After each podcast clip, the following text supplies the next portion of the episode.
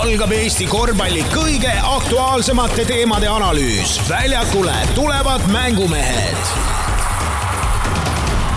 podcasti hoiab suures mängus Unibet tv, kust saad aastas vaadata saja tuhande võistluse tasuta otseülekannet. Unibet, mängumeestelt mängumeestele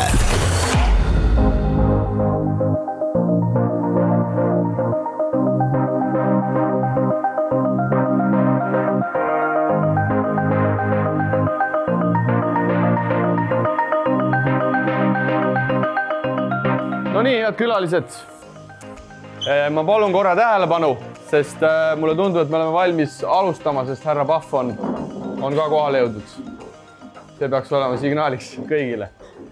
siis paratamatult, kas te lubate või mitte, aga ma tahaks teha ikkagi tänamisvooru, sest et, eh, sest et see, et me siin oleme, ei ole ainult minu, Priidu, Kristo, kelle iganes teene, vaid, vaid igal, igal asjal on toetajad paratamatult tänase päeva maailmas ja ja küll kiirelt, aga ma tahaks teile ikkagi näidata, kes need inimesed on, kes äh, nende paari aasta jooksul on meile, meile hoogu andnud ja, ja õlga, õlga alla pannud. ja, ja ma alustaks võib-olla algusest. Äh, ega iga uus asi läheb raskelt käima ja, ja sel hetkel oli, oli üks mees, üks ettevõte, kes äh, võib-olla, et aitas meid kõige raskemal hetkel, kui meil seda, seda abi vaja oli et selle asjaga edasi minna ja võib-olla, et isegi natukene suuremalt edasi minna. ja, ja selle raames täna te näete, enamik laudadel on, on sellised huvitavad plaastrid teil pandud, need on, need on Nordeidi ettevõtte, noh, sõna otseses mõttes maakeeli pohmelliplaastrid, kuna me siin spordibaaris juba oleme. Nordeid on need siia toonud, nii et need on julgelt kasutamiseks. ma võin väita, et need toimivad, olen ise need läbi proovinud aga kõige selle jutu taustal äh, ma paluks siia härra Kalle Kõre ja aplaus.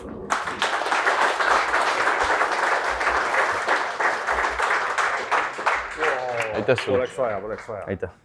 no ma pean. näe, ma annan sulle mikrofoni ka, siis kõik kuulevad. ole hea. ma pean ka tänama, et äh, see oli huvitav ettepanek ja ma selle ettepanekuga läksin kaasa tegelikult ainult sellepärast, et ma olin enne kokku puutunud Siimuga ja ta on ääretult professionaalne inimene.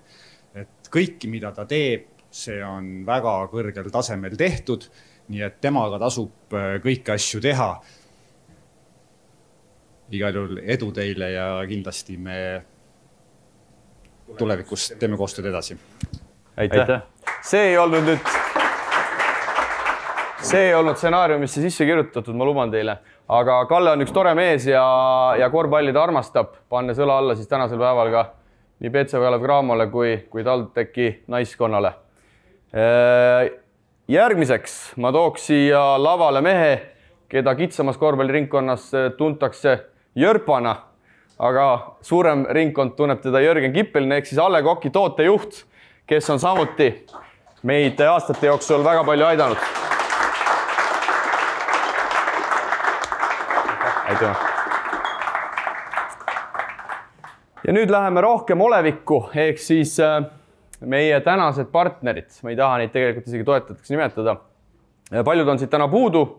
Äh, osad on, osad on kenasti olemas. Äh, ja kõigepealt läbi ja lõhki kossumees, spordimees Maarja Luik ehk siis Eesti-Läti liiga rubriigi nimitoetaja. ole hea tule ka sina, mulle tundub, et sul on meile ka midagi anda. jah, et, äh, et häid mõtteid tuleks, siis natuke seda spordijaaki teile esitan. nii, nii., et mul pikalt ei taha rääkida, et äh, miks ma seda podcast'i toetan, on see, et äh, kuna Siimu ma tean, Kristat tean ka, Priiduga olen vähe kokku puutunud, aga ka omal ajal. et, et ülitähtis, et selline saade on siin meil korvpallimaastikul olemas ja et see sisu ja see kvaliteet äh, läheks veel, veel paremaks, kuigi ta on ikka väga hea juba praegu et elan kaasa ja kui vaja, siis eks ma siis kommenteerin ja annan sulle nõu. super, aitäh sulle. vahetame siis. ja, tahad sa pilti ka teha? ja, ja. hopsti ei ole hullu. Mikkel juba langes.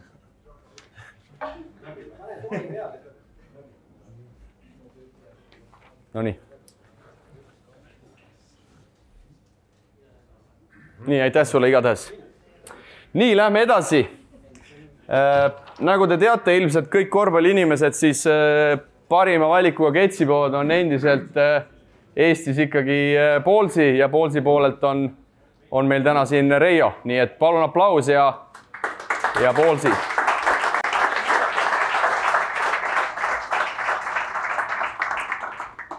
kõne ei pea, aga ma soovin edu. ja aitäh sulle ka, teeme pildi ka.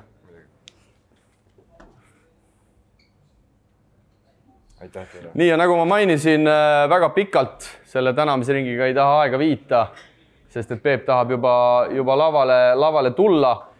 täna siin kahjuks Unibeti eest küll Ergot ei ole. Ergo on meid ka väga palju aidanud, aga, aga väga palju on meid aidanud ka Unibeti spordibaar ja need toredad inimesed, kes siin igapäevaselt töötavad, see koht on tõtt-öelda saanud juba päris koduseks, siin on tehtud erinevaid projekte ja mis siis, et Ergot ei ole. Ma tegelikult selle, selle särgi jätakski pigem siia, sest ma arvan, et te leiate Tiina ja Lea sellele siin mingi ilusa koha, et võib-olla võtame mingi hokisärgi võib-olla maha ja paneme selle kuskile asemele. vot, aga palun vähemalt suur aplaus Unibetile ja Unibeti spordipaarile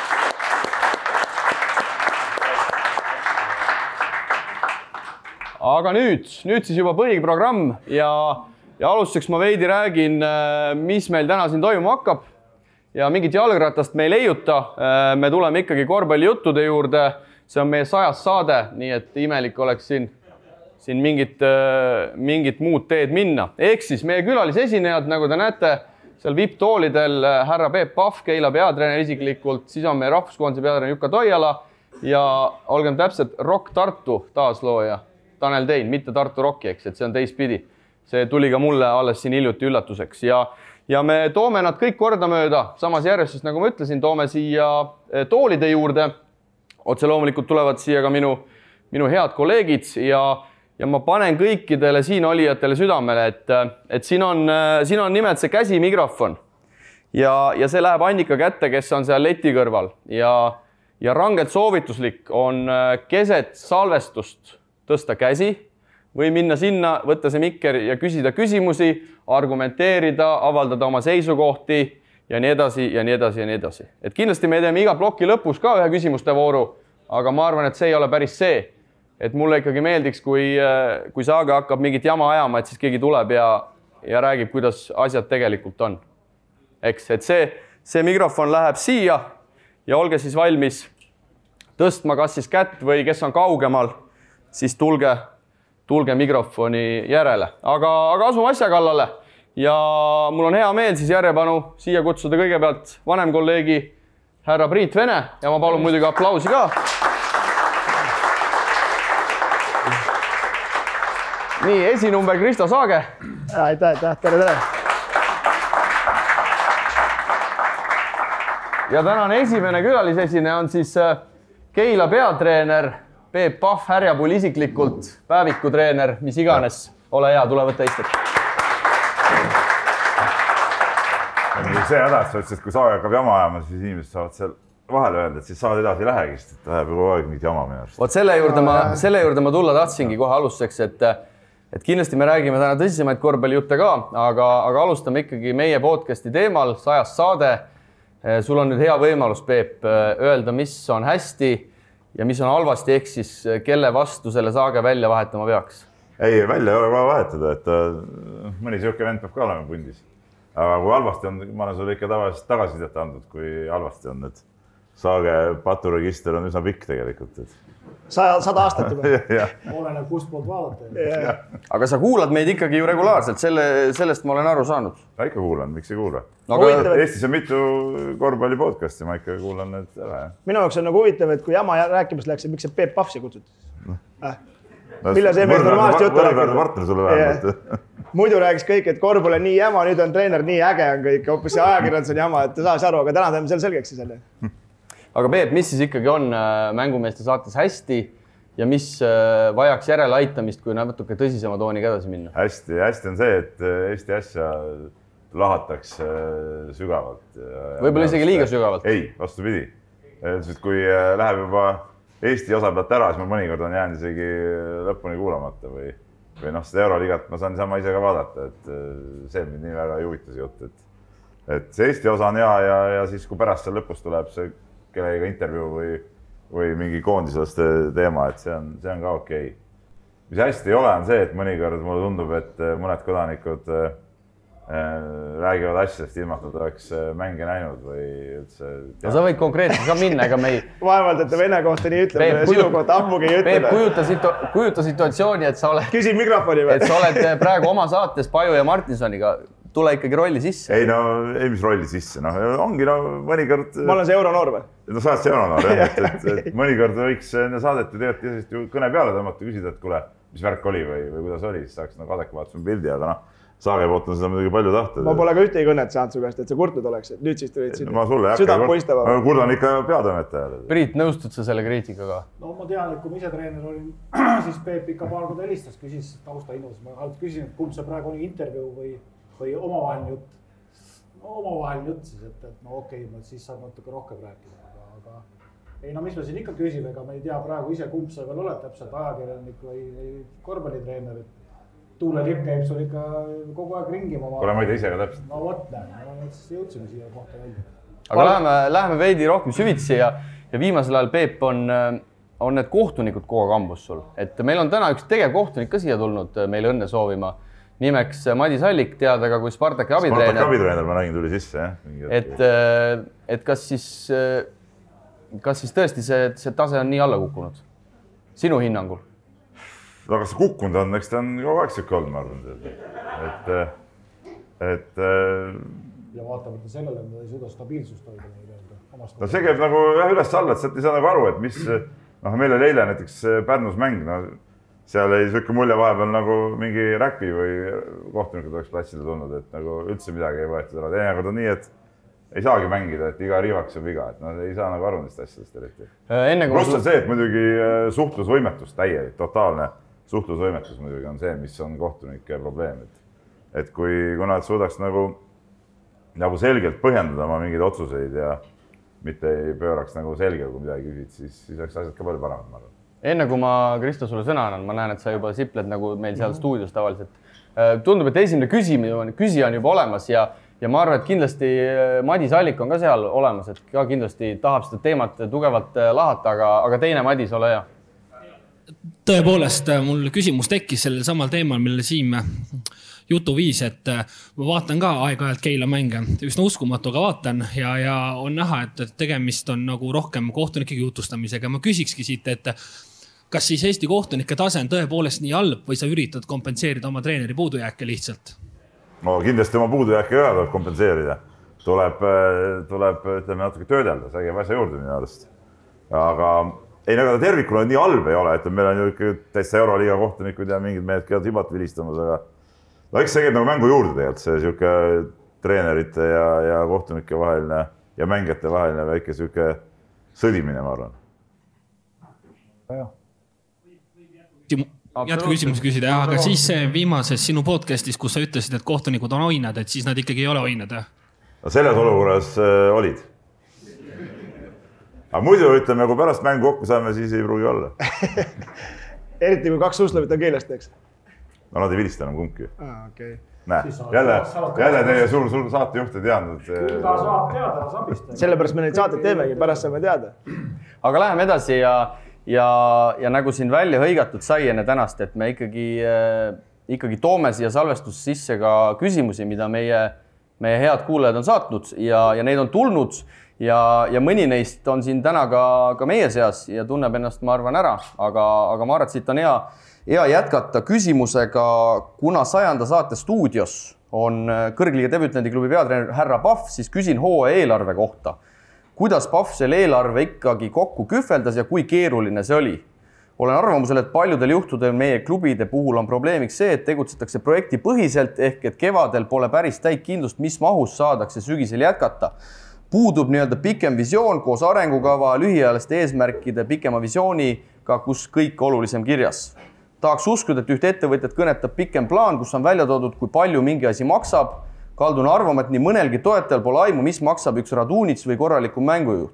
palju maksab hooaeg Läti vahet sõita või viiepärane laager Käärikul. kuidas Pahv siis toimetas, kas avatud kaartidega, et näed, annad kakskümmend viis tuhat, siis selle eest saan ma ühe mängujuhi või käib see kuidagi teisiti, palju üldse peab põhjendama või ennast müüma, mis on need ühe kõrgliiga debütandi võimuses olevad hoovad või kui palju sai pehmeks rääkida uusi toetajaid? no pikk küsimus, aga ma arvan, et siin on vastused olemas. Poleks juba meelest ära, mis see algus oli, aga, aga kus ma raha sain, on nagu põhiküsimus, noh. no sain. seina seest võtsid või? no tegelikult eh, ma saan aru, et point on selles, et, et kas on mingi pikem plaan, no linnaga, kes on meie suurim toetaja õnneks. sada tuhat. jah, on ikkagi kokkulepe, et noh, see jutt on nagu kolmeks aastaks vähemalt, eks ole, et, et mingit ühe aasta tulekut ei oleks olnud mõtet teha. Ja, ja, ja selle linna, linna toetuse abil, ütleme, sai ka teisi linnaettevõtteid, kuidas ma ütlen, pehmeks rääkida või, või survestada, et näete, et linn on meil kõvasti taga ja väga huvitatud ja, ja äkki tulete ka ja nii ja naa, et, et eks see, eks see pehmeks rääkimine niimoodi käib ja suhteliselt eh, väikeste raasukeste abil tuleb see kokku ajada, et ega siin ütleme, linn on ikkagi ilmselgelt äh, kõige suurem toetaja, et no üks asi on see, see raha osa, teine asi on see, et, et Keila spordisüsteem on selline, et, et ütleme, Keila korvpallikoolil ja, ja noh, ka võrkpallil ja jalgpallil ja ütleme, spordibaasid on, on, on ka sedasi tehtud, et me ei pea nende eest otseselt maksma, et et see on, see on ka väga suur tugi lisaks sellele rahale, et pluss siis, kuidas kokku tuleb, noh enamus tuleb ikka selle pealt, et isiklikud äh, ka mingid sidemed on, et. Äh, aga palju ta siis tänasel päeval on, kakssada viiskümmend? eelarve või? kolm, kolmsada. eelarve on muidugi selline asi, et ma hakkasin pihta, siis ma vaatasin, noh, kakssada, et teeb ära küll. aga see nagu hakkas kogu aeg nagu nihkuma ja paisuma, paisuma, paisuma, et aga praegult on ikkagi üle kahesaja viiekümne kindlasti, sinna isegi kahesaja seitsmekümne juurde võib-olla. ja palju miinust on? natuke on, aga on lootust on lootust nagu täis saada. kolmandat aastat auto tulevad. ei, selles suhtes, et äh, ei me nagu mingit äh, järgnevate äh, perioodide eest nagu ette ei ole midagi võtnud, et, et see niimoodi ei käi. et no ma usun, et me ikkagi jääme ellu aga mitme inimese juures jutul käisid, keda sa ei tundnud ja hakkasid Keila korvpallikooli jaoks raha küsima, no nagu sa ütlesid, et isiklikud tutvused, et kas see tõesti on nii, et, et noh, ma ei tea, sul ongi mingi kakskümmend venda, keda sa tead ja kõik elavad raha poole vahet, on see kolmsada tuhat koos on ja aga mitu inimest oli, kelle juurde sa läksid, sa vaatasid, pahv tuleb, kas sind ei tundnud või sina ei tundnud. ja siis ta vaatab, joh, ei tii, sellele küll raha ei anna. Noh. no ma ei tea, kas niimoodi mõtlesid, et joh, ei tii, sellele raha ei anna. oli mõni inimene, kelle juures käis? muidugi, muidugi oli siuksed, keda, keda ma ei teadnud ja, ja, ja oli ka siuksed, kes raha ei andnud, et. kas siis oli närv sees ka või? ei, mis närv sees. mis ikka närveerida, no inimesega lähed, räägid, mis sa, sa ei julge inimestega rääkida, sellepärast sõidadki rekkat, et saab. mina ei julge, ma ei sõidagi enam, sellepärast julgen enam sõita ka. äkki tuleb keegi kaasa või? no ja noh see on päris hirmus tunne, ei, selles suhtes ei olnud, ei olnud probleemi, ilma inimestega võin rääkida küll ja, ja, ja küsida ka, kuigi tõsi on see, et muidugi raha küsimine, Raido, ma usun, on minuga nõus, eks ole, et on päris ebamugav tegevus, et sa lähed inimese juurde ja ja hakkad, et noh, anna mulle raha, noh, see nagu ei ole nagu kõige. see on ennast natukene kõige... nii-öelda allapoole surumine. see on jah sihuke ebamugav jah, eriti kui veel tegelikult tuttava käest on mõnes mõttes kehvem küsida, et, et noh, võib-olla mõnikord käid mingi mehega seal no võtad mõne napsu või, või kaks ja, ja, ja siis järgmine päev lähed, lähed nii-öelda ametlikult, et kuule, et äh, nüüd oleks veel raha ka nagu vaja, et noh, see ei ole nagu, ei ole nagu kõige mõnusam. või siis napsu võtmise käigus ütled, et kuule, et meil siin kohvivärk ka, et noh, äkki tead, viskab natuke. aga mis see protsent, mis see protsent umbes võiks olla, et äh, ma ei tea, kulutad kümme ust ära, palju sealt, äh, palju sealt saad, midagigi? no, tead, ma tegin niimoodi, et ma alguses võtsin ette muidugi need kohad, kus ma arvasin, et, et peaks kindlalt saama, et alguses protsent oli, oli päris kõrge, aga. Delfi kur... ja nii edasi, eks. no, no ka Delfi jah. sa näed ju riiete pealt, kes on. ei, ma räägin, seda ma räägin. aga mida aeg edasi, noh siis tuli minna ka ütleme teine ring, kolmas ring, siis oli see protsent kukkus ikkagi juba suhteliselt kehvaks, kust, kust saab, noh, võib-olla ma ei tea, kümnest üks, võib-olla mõnikord oli ka sihuke viieteistkümnene kaotuse seer, aga ma ei oska ütelda niimoodi. sinu vabaka, sinu vabaka protsent praegust jah ja.? kümnest üks niisugune olevat. nojah, täpselt jah.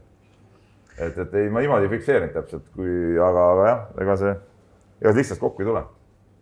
aga see on ka muidugi, et ma usun, et teisel-kolmandal aastal natuke lihtsam seda kokku ajada kui esimesel aastal, sest mõnes kohas oli, oli tunda ka sellist eh, suhtumist või arusaama, et et noh, et ei tea, kas ikkagi päriselt ka nagu see võistkond tuleb ja, ja kas ikka on mõtet sinna anda ja ja siin kui ühe toetajaga äh, ütleme, lasin nagu, võib-olla ise ka valesti, aga lasin noh, kõigepealt öeldi ära, eks ole, siis lasin nii-öelda hinda nagu alla ja siis öeldi, et ai kurat, see on kahtlane, et see on kahtlane projekt, kui lasti hind ka alla, et see, see ei lähe nagu mitte. ma ei hakka ütlema, kes see oli, aga no võib-olla kunagi saab nendega koostööd veel teha. eks see on, eks see on ju sinus kinni, sa pead tulemust ka tegema, hetkel on tabelis. Ei no siis- ei no siis ei olnudki ei, ma mõtlengi selles mõttes, aga esimene aasta, et sa ütled järgmine aasta lihtsam küsida, aga sa pead, kui esimesel aastal nagu tulemused tegema, sinu jaoks on ju surve rohkem peal selles mõttes, et kui sa nüüd kõrbed, ei saagi selle hakkama, on ju, võistkonnana, siis ju raske on veel raha küsida. ei no see oligi see, et kui oleks, ma ei tea, mis meil seal on, kolmkümmend äh, mängu või null kolmkümmend, siis, siis noh, kes ikka annab, no mi- miks peaks andma, eks ole. Et kui alguses läks meil hästi, no saime siin mõned võidud, siis oli noh, kuna oli vaja kogu aeg nagu juurde küsida, siis oli võib-olla lihtsam käia, lihtsam käia nagu rääkimas ka, et no nüüd jah, viis kaotust järjest, et praegu nagu ei taha väga minna. kuigi pärast eilset sahmakat täna siin ühele toetajale kirjutasin, et kuule, et kas võime väikse arvekese teha, siis äh, ütles, et davai, et lase käia no Priit, palju äh, Peep sinu peal liugu laseb, paljud ilmselt ei tea, et sa Peepu ikkagi suvel kõvasti nõustasid selle meistriliigasse eh, tulekuga, et eh, mitu võitu kuuest sinna võib sinu arvele võib panna? kui juurde tuleb, siis võib kõik panna need. Peep omad on käes. kui, ju, kui juurde ei tule, siis no ma ei tea, siis tuleb jagada midagi, aga noh, ei tahaks hästi jagada. aga miks just siis ikkagi Peebu abitreenerit ei saanud? no kehvasti küsis. kehvasti küsis. ja teise ringiga ei tulnud ka jah? Esimene ring ütlesid ära, teise ringiga enam ei mul oli tulnud. samamoodi, et ega ma nagu see mõned toetajad tulid, ega see niisugune kahtlane projekt oli, et ei tea, mis sealt tulema hakkab. noh, kuhu sa siis seod ennast. aga jutt oli liiga suur või jutt oli liiga väike? ei, jutt oli väga adekvaatne tegelikult ja mõned asjad saime kaubale ka, aga eks mul oli väike koht olemas ja ma olin kellelegi juba ära lubanud ja, ja kahe koha peal nagu ka, ma ütlesin kohe ausalt ära, et, et ma ei jõua, et, et noh, nii oli paraku. ei, jutt oli, jutt oli aus, ma võin kõrvalt ütelda, et aga samas ütleme, need äh, hooajalised minu arust õnnestunud äh, ostud äh, number ühe ja number viie kohale Priiduga arutasime küll tegelikult jah, et, et ja, ja sain selge soovituse, et need võib noh, et need, need positsioonid esiteks, et on, on õiged kohe ära mehitada ja, ja, ja eriti, mis puudutab seda Radunitsit, siis, siis noh, ta ju nagu oli, siis ta nagu libises nagu ära ja siis saime nagu ta tagasi, et, et et see oli jah, hea, kui saab ikka kellegagi arutada või mõnda inimest tunned, kellega rääkida. nii et soovitad ka teistel klubidel? Näiteks rääkida Ring? Ringmetsal Priidult nõu küsida? ei, ma Ringmetsal ei soovita, küsi kellegi teise käest nagu tead noh. otsib ise. aga lähme edasi ja võtame järgmise küsimuse. tere, mängumehed, kuulasin üht viimast saadet ja tekkis küsimus, et kuidas ei suuda üks liiga ehk siis Pahv Eesti-Läti liiga koostada normaalset mängugraafikut kuueteistkümnele võistkonnale. Normaalselt tähendab siis seda, et esimesel poolaastal kohtuvad kõik korra omavahel ning teisel poolaastal uuesti. mul jäi silma kogu selle teema juures Viimsi ja Keila omavahelised mängud, mis on suudetud jutumärkides sättida kolmepäevase vahega veebruari algusesse, tule taevas appi, nagu play-off seeriat mängiks keset talve Neid näiteid on teisigi, kuid just see jäi lähitulevikus silma. vist teie saates mainiti, et Eesti-Läti on oma graafikute juraga samal pulgal Norra liigaga. võin siin ka eksida, aga suures pildis ütlebki see kõik juba ära. muidu saade endiselt väga in- hea info, informatiivne, nii et pange samamoodi edasi. Peep, kuna Keila on jälle siin küsimuses sees, siis mis toimub kolme päeva jooksul ühe satsiga? no nii on. võib-olla ongi hea. no mis see, mis soojaga nagu see, panna. mis see taust seal on, kas, kas sina seal midagi oled jukerdanud? ei, ei, mina enda peale seda küll ei võta. tead, see kogu see kalendrivärk on minu jaoks kõige suurem müstika kogu selle, selle liiga juures, et ma arvasin, et okei okay,, no esiliiga sai seal võib-olla vahest siukseid kummalisi asju, mingid ülipikad jõulupühad seal ja, ja nii edasi, et mõtlesin, noh, meistriliiga, et noh, seal nagu kuidagi asjad sujuvad paremini, aga no esiteks see kalendri kokkusaamine oli juba, juba nii vaevaline ja, ja ma saan aru, et alguses pidid lätlased tegema ja siis nad ei saanud vist õieti hakkama, siis hakkasid eestlased ise tegema seda.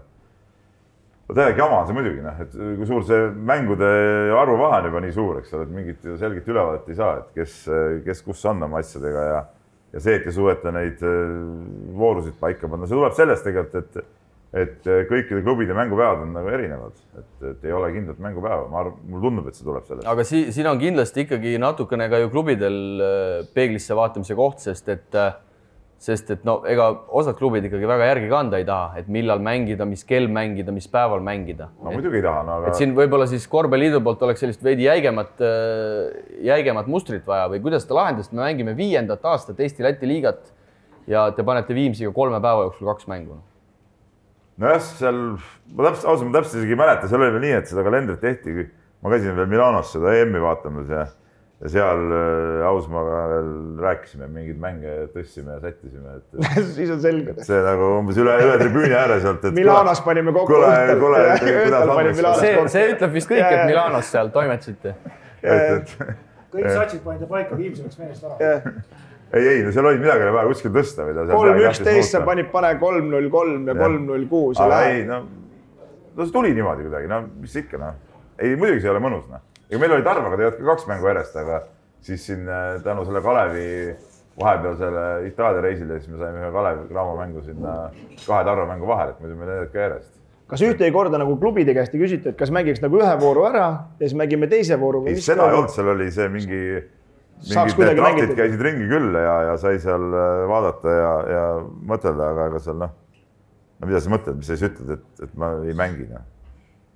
Ega ma ei saa ise hakata seda kalendrit tegema. ei, ma saangi aru, ma mõtlen, kas klubide arvamust nagu ei küsita, et lihtsalt saadetakse aga sulle lõpuks oli see, et saaks selle kuradi kalendri ükskord paika, noh, et see nagu no ebareaalne nagu. nõude, et sul on iga üle nädala näiteks kodumäng, ütleme. sul on ju no seda see ka ei ole, no see on sul on siukseid perioode, kus Keila rahval läheb meelest ära, et. ja, ja vahepeal mängisime mingi neli kodumängu järjest. neli järjest, pooled rahvad ei, või pooled inimesed ei viitsi tulla, sest seda on liiga palju mingi kümne päeva jooksul. et no see ju ei, ei klapi. ma mäletan, Tartus oli meil meistriväljas oli poolteist kuud oli paus, kus kodusatsil ei olnud ühtegi mängu. meil oli Tarvaga samamoodi viimati, kui mängisid viimane aasta, märtsis see koondise paus tuli ja märtsis mängid ühte mängu, aprillis tulid. toetajate rääkima, et kuule, meil on vägev sats, hästi paranenud. aga kus te mängite? ai, me käime kuskil seal mujal mängimas.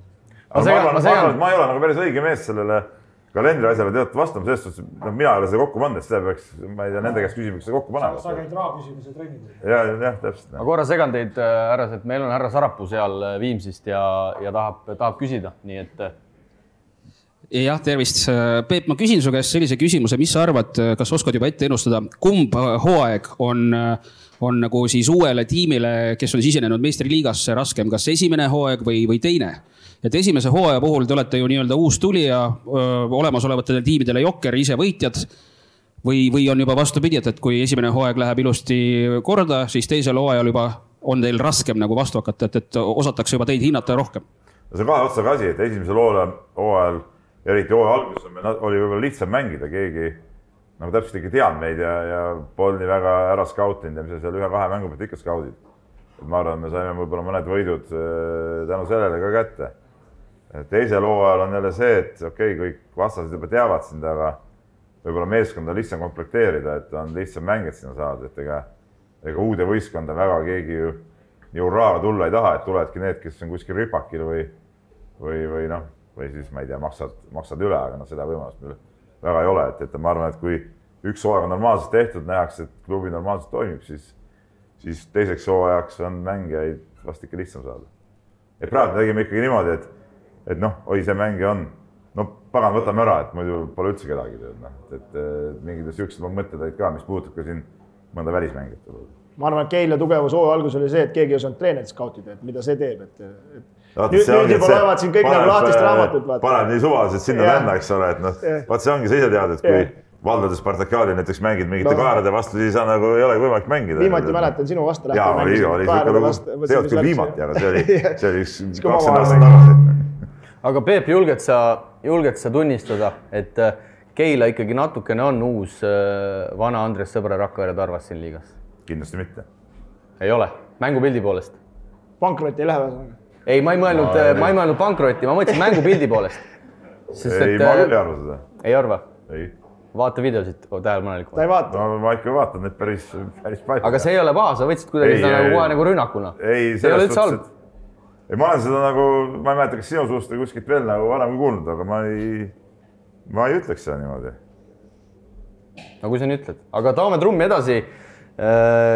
Keila ja naiste korvpall, no sa oled ju naiste esiliiga treener ka Keilas olnud, mis sellest projektist sai? no sellest projektist sai see, et äh, meistriliiga kõrvalt ma leidsin, et ei jõua teha seda. kas korvpalliliit sulle ei muidu see oli tore pakkunud? projekt iseenesest. eelistasid mehi naistele ikkagi? no see on nüüd provokatiivne küsimus, eks ole, ma, ma vaatan siin kaunit härra istumas, siis noh, nii ei saa nagu ütelda. kas korvpalliliit sulle ei teinud uue presidendiga Sibula töökoha pakkumist nagu, et sina kui naistega juba treeninud mees ei, seda, seda juhiks? seda pakkumist ei tehtud, aga, aga noh, et see naiste, naiste seis äh, on nagu on, noh, et jah. jah, siin Keilas nüüd see võistkond kadus nagu ära sellepärast, et sellest on muidugi kahju. aga ma loodan, et me paneme selle uuesti seal käima, et see see oli, ma arvan, suur viga, et see ära kadus praegu. Aga kui nüüd ausalt vastata, kui keeruline on, mitte et ma ei räägi meestest ja naistest, aga seal nagu emotsionaalselt või selle mängu või üldse neid naisi treenida või on nagu mingi suur vahe sees või? on ikka üsna suur vahe. aga tuleme, tuleme teema tuuma juurde ja meil on üks küsimus ka, ka naiste korvpallist, igaüks võib ise, ise eeldada, mis siit juba tulemas on. kui me näitame mõndasid meeste karikavõistluste mänge ühe saali lae all asetseva kaameraga, siis miks ei suudeta naiste korvpalli kajastada ja näidata? Teie ühes eelnevas saates kõla, kõlanud kriitikale lisaks küsiks ma, kas naiste korvpallile enam tähelepanu pööramine ning soov seal toimuvat rohkem fookuses hoida ja arendada on puhas sõnakõlks paberil mõistan, et igasugune arendamine ja parandamine võtab rahalist ressurssi, aga ma olen kindel, et väga palju on selliseid lihtsaid tegevusi, mis aitaks ala edasisele arengule kenasti kaasa. lõpetuseks, iga investeeringuga kaasnevad kulud ja loodetavasti ka tulud, pidev rahapuuduse jutt hakkab mingil hetkel veidi tüütuks muutuma. Tegutseda tuleks. siin on, see oli nagu mulle küsimus. See oli sulle, jah. siin oli päris on palju siin oli päris palju küsimusi, et siin nagu tuleks nagu järjestada, nii pikad küsimused on. no võtame siis, läheme konkreetseks, võtame siis, võtame siis presidendi ikkagi peamise valimislubaduse, et naiste korvpall, ma ei tea, mis, kuidas see kõlas, uutesse kõrgustesse või, või, või surmast üles äratada või ühesõnaga. no jah, selles just suhtes, selles valguses, et Keila, Keilas kadus ära. Et Keilas kadus ära küll, aga see kadus ära sellepärast, et ega Keilal ju mingit, mingit naiste põhja ju ei olnud, et eks ole, kogu see Keila naiskond ju koosnes alguses olid seal mõned üksikud Keila tüdrukud ja enamus olid ikka Tallinna naised ja, ja lõpuks seal olidki ainult Tallinna naised, et, et nüüd meil tüdrukud alt tulevad peale küll, aga see võtab, võtab aega, et meil on see U neliteist on vist kõige vanem tüdrukute punt. no see, et president selle jutuga tuli, noh, see on, see on päris hea sihuke valimislubadus muidugi.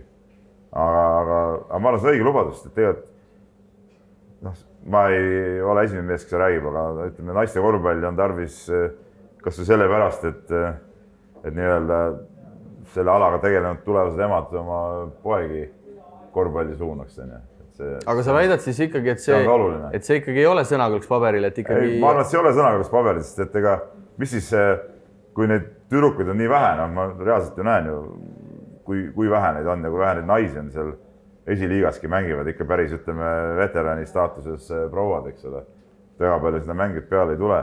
et eh, mis siis selle ühe-kahe aastaga ikka juhtuda saab, noh, et, et, et pigem eh, kui see president selle ette võttis, et siis peab nagu soovima, et seda rauda nüüd taoks ikka lõpuni ja, ja ma ei tea, kes iganes järgmine president on, et siis sealt nagu edasi mindaks, et hakatakse alt seda massi kasvatama, et küsimus on muidugi selles, et kuidas sundida klubisid või sundida või meelitada klubisid äh, tüdrukuid võtma endale. ja tahtsin sama asja öelda näiteks, kui võtame Rakvere, eks noh, korvpalli Täpselt, aastaid, aastaid, aga mitte pole, ühtegi, isegi vanusegruppi pole. minu teada vähemalt. et ega kui tüdrukuid, tüdrukuid ei treenita, siis ei saa naiste korvpalliga tulla väga õige. aga mis need, näed sa, et mingid käigud on siis nagu juba tehtud, et me me siin näeme, et siin on, siin on tehtud ikkagi päris ratsionaalseid otsuseid, et seal lausa mingites vanustes mängitakse ilma seisuta ja ja treenerid ei tohi treenida ja, ja nii no edasi see eh, tähendab, see on täielik jama muidugi, tähendab mingi ilma seisuta mängimine, ma se- sellest, sellest aru ei saa, ma, ma ei tea, no mulle tundub, et siin mul siin sõbrad on nagu sama meelt, eks ole. et eh, see on. Kust see sportlik viha siis tuleb? sellesse ma nagu ei usu, et see nüüd aitab meil tüdrukute korvpalli kuidagi taset parandada või tüdrukuid juurde tuua, et me seisu ei loe. ja, ja juhendada ei tohi, et, et see on nagu jura, et, et igast piiranguid võib teha, seal saab ju, ma saan aru, et see on tehtud sellepärast, et, et treenerid ei mängitaks siis mingeid öö, omalt oma võistkonna liidreid ja, ja. no et mängijaid, mängijaid ala juures hoida, ma eeldan., no mis see, kuidas see ala juures hoiab, kui sa No nagu võistelda ei saa. ma tean nagu, nagu vastupidised inimesed on mulle rääkinud, et, et tütar läks ära korvpallist seepärast, et äh, võistlust ei ole enam nagu. et äh, tuleb lihtsalt võib-olla piirata seda mingit mängude arvu, nii nagu poistel on, see on täitsa normaalsed piirangud ju. Ja täiesti võimaldavad täitsa normaalselt mängida, et sellest piisab, mingi ilma seisuta, see, see on nagu jama. võtmeküsimus on ikka see jah, et kuidas, kuidas see president ja, ja, ja alaliit leiavad võimalusi klubisid utsitada, et davai, davai, võtke nüüd kõik tüdrukud aga meil on küsimus ja Madis Koit on seal hoogu sattunud, nii et ja küsin taaskord, et äh, kas äh, võiks kaaluda äkki seda mudelit nagu jalgpalliliit kasutab, ehk siis, et need, kes premium-liigas mängivad meeskonnad, et neil Pole peab raha. olema ka naistesats või pigem lammutab see kogu Eesti korvpallisüsteemi laiali? noh no,, tegelikult eh, see ei ole üldse paha, paha variant, vahepeal oli see, et peab olema duubelvõistkond ka, et, et et siis nagu igast projektivõistkonnad ei saa väga, väga toimetada enam. minu arust, kui on suur, suur normaalne klubi, siis sul on eh, mehed, naised, poisid, tüdrukud, see on ju nagu elementaarne tegelikult, peaks olema no see on selles mõttes kehv näide, et jalgpall, no jalgpall ise maksab nii palju raha sellest, aga korvpalliliidul raha ei ole sellest, et niisuguseid asju teha minu arust nagu. või ma saan millegagi valesti aru või?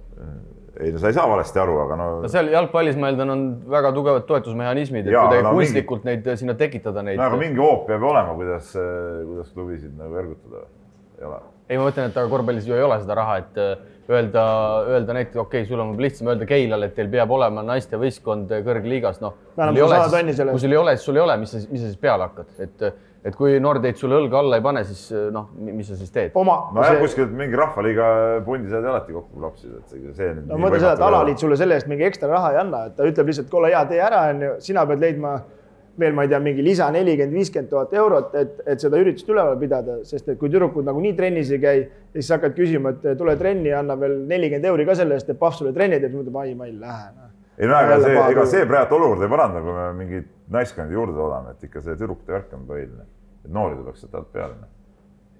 no sellega on hea lõpetada, igatahes ma palun aplausi. Peep Pahv. aitäh, et tulid. Aga läheme edasi ja kutsume siia siis aplausi saatel meie rahvuskoondise peatreeneri härra Jukka Toiala.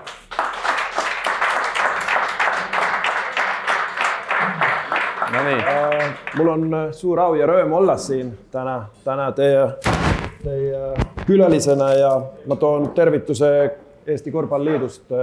Saras Saade, teete suurepärast tööd, mitte ainult selle saate, saatega, et teil on tegelikult treenerikoolitus, teil on Youtube'is videod ja nii edasi, et, et, et soovime teile edu ja, ja jätku, et pange, pange kõvasti edasi. aitäh, aitäh, aitäh..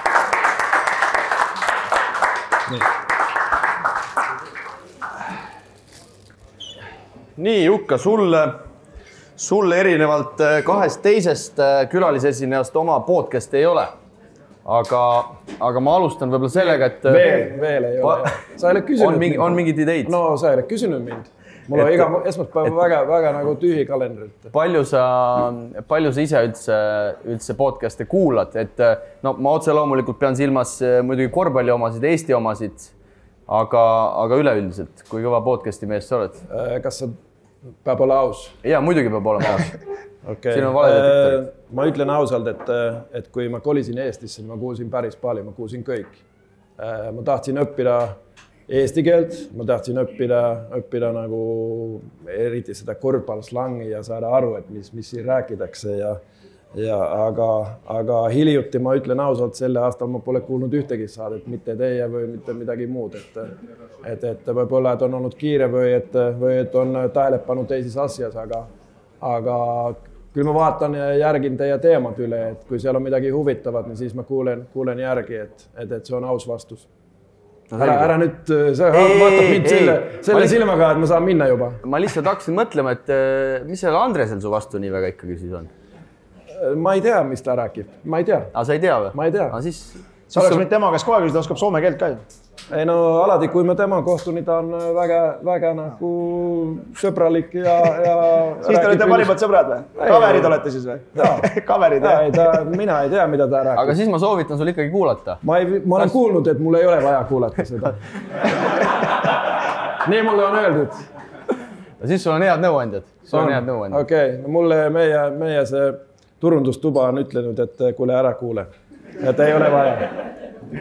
aga läheme, läheme asja juurde ja, ja Jukaga me täna otse loomulikult räägime peaasjalikult ikkagi Eesti rahvuskoondisest, noortekoondistest ja, ja kõigest, kõigest muust. Ja ja ma küsiks sult, Jukka, võib-olla alustuseks, et seda ei ole, ma ütleks, väga palju meediast võib-olla läbi käinud, et millist, millist korvpalli üldse Eesti rahvuskoondis ning meie noortekoondised mängida tahavad, kas kuskil on see ka nagu rangelt kirja pandud ja, ja miks, mis võiks üldse Eesti sellise rahvuse, Eesti, Eesti korvpalli rahvuse nägu, nägu olla, et on see, oled sa enda, enda jaoks selle kuidagi ära mõtestanud? ja no eks siin on nagu juba kaks eri teema, et meestekoondis mängib tulemuse puhul, okei okay,, noortekoondised omavahel nagu mingil, mingil mõttel ka, aga noortekoondiste nagu eesmärk on kindlasti nagu aitada mängijaid arenema ja ja saada edasi ja saada paremaks, et siin see tulemus on oluline, peab õppima nagu võistl-, võistlusel mängima, aga, aga meestekoondises, et millist korvpalli me tahame mängida, me tahame võita. et, et see on esimene kõige olulisem asi, et meestekoondis ei ole enam selline koht, kus nagu, et, et mängime ilusat kossu, aga kaotame kõik mängud, nii siis, siis keegi ei ole rahul. et, et millist korvpalli selle selle, nende mängijatega, mis meil on, nii, nii, nii kindlasti me teeme analüüsi, et milliseid mängijaid meil on, et meil ei ole kaks kakskümmend tsenterit, meil ei ole minu jaoks väga, väga õige otsus, meil ei ole välis, välistagumist, tagameest, kes, kes otsustab iga, iga katte-katte, et mis ta teeb. et meil on need mängijad, mis meil on ja selle, siis sealt me hakkame ehitama sellist stiili, mis oleks neile sobiv. eks me tahame, tahame mängida meeskondlikut mängu, me tahame mängida, mängida nii kaitses kui rünnakul, nii et me teeme meeskonna, konnana tööd. kõige, ma arvan, et kõige lihtsam vastus on, et me tahame, kõik, kõik treenerid räägivad, et me tahame mängida kiiret ja atraktiivist korvpalli, mis nagu publikule meeldib ka. aga mina usun, mina usun, et kõik, kes siin täna on, on, ongi korvpallifännid, on, on armastavad korvpalli selle jaoks, et see on väga atraktiivne, on kiire mäng. siin nagu kakskümmend neli sekki ja juba on juhtunud mitu asja, et see on nagu, nagu see, mida, mida mina olen, miks mina olen nagu korvpalli hakanud äh, hakanud mängima, miks ma olen seda, miks mulle meeldib seda vaatada, et see on väga kiire mäng.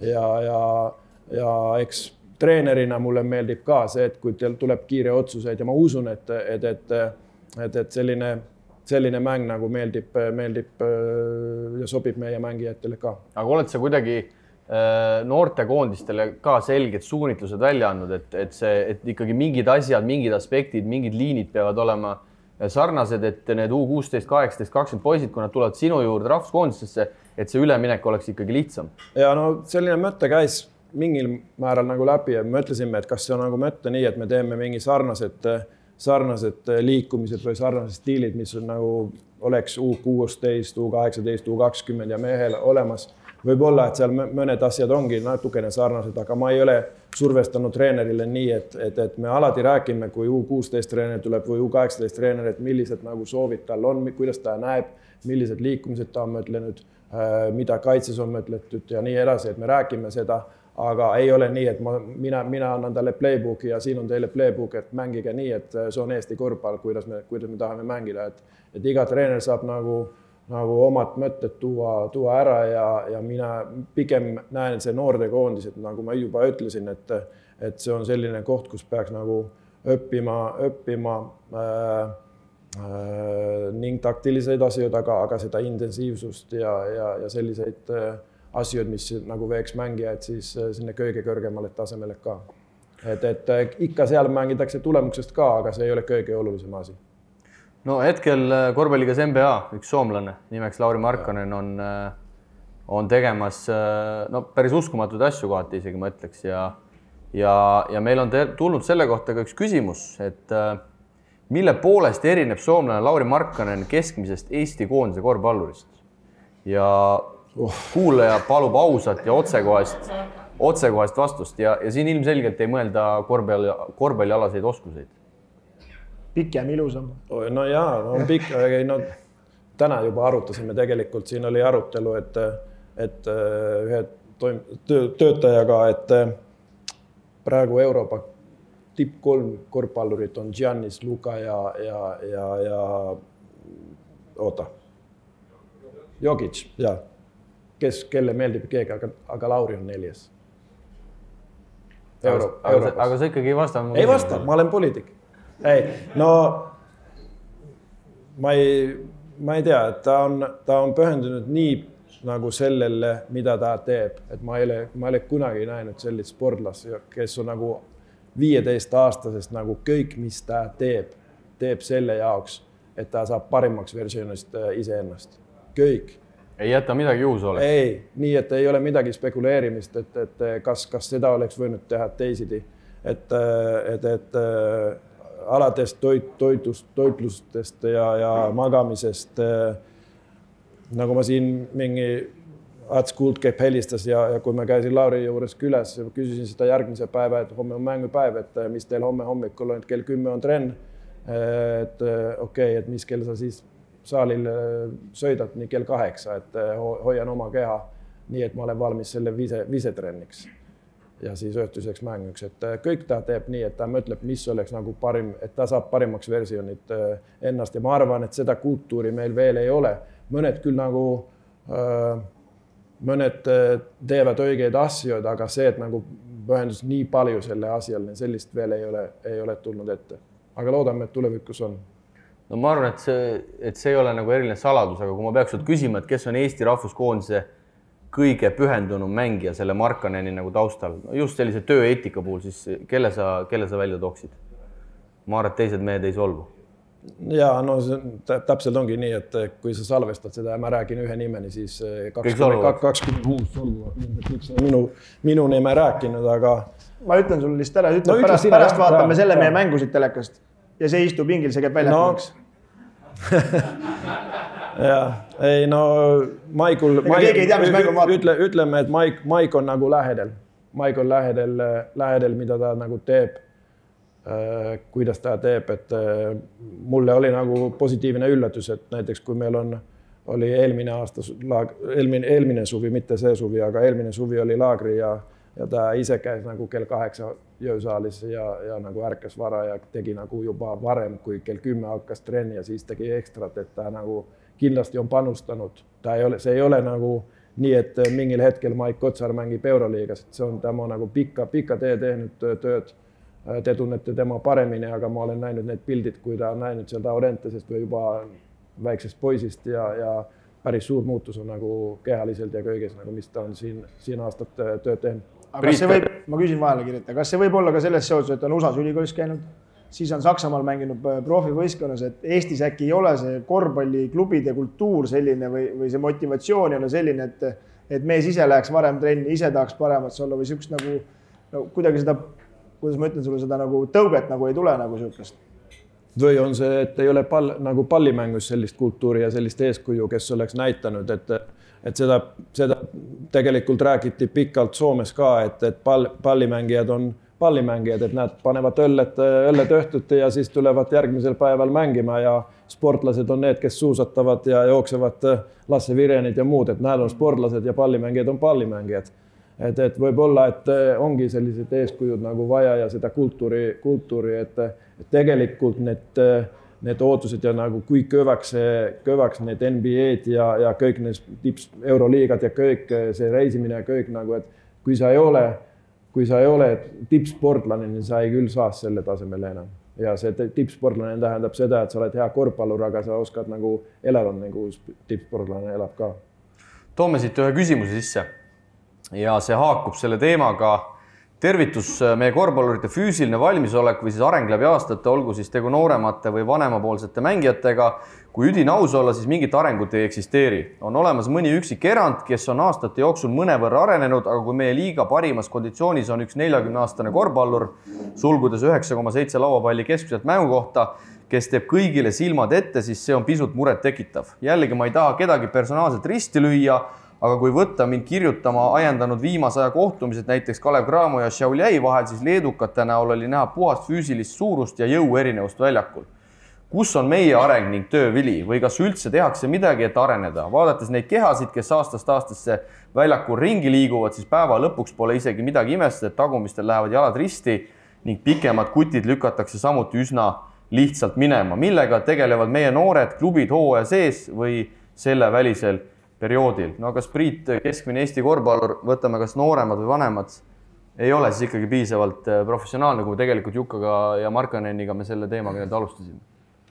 No eks siin ole see klubide ülesehitus ja liigade ülesehitus ja meie ajalugu on kõik omavahel natukene nagu seotud ja ja, ja, ja, ja meist on mööda mindud, me oleme vaikselt võib-olla mõnes kohas järgi saanud, aga nagu ma kunagi ütlesin siin EM-il, et me oleme viisteist aastat taga Euroopa korvpallis, siis ega ma arvan, ma palju ei valetanud, et et võib-olla me oleme täna natuke lähemale jõudnud, aga, aga iga kord, kui ma suhtlen kellegiga kas Leedu poolt või kuskilt sealt Kesk-Euroopa poolt, ütleme siis, siis need, need teemad, mida, mida meie nagu ringkonnas arutatakse, need on seal juba nii vanad ja siis, kui ma küsin nagu, mis seal nagu toimub, siis siis ma mõtlen, et joh, ei tea, et kus me alles oleme, et, et, et me pole veel sinnamaani nagu jõudnudki, et, et noh, selles mõttes on, on Jukal nagu õigus, et neid, eks Soomes on omal samad mured, olid samad mured ja, ja noh, olid ju ajad, kus eestlased võitsid soomlasi, nii et silm ka ei pilkunud, eks ju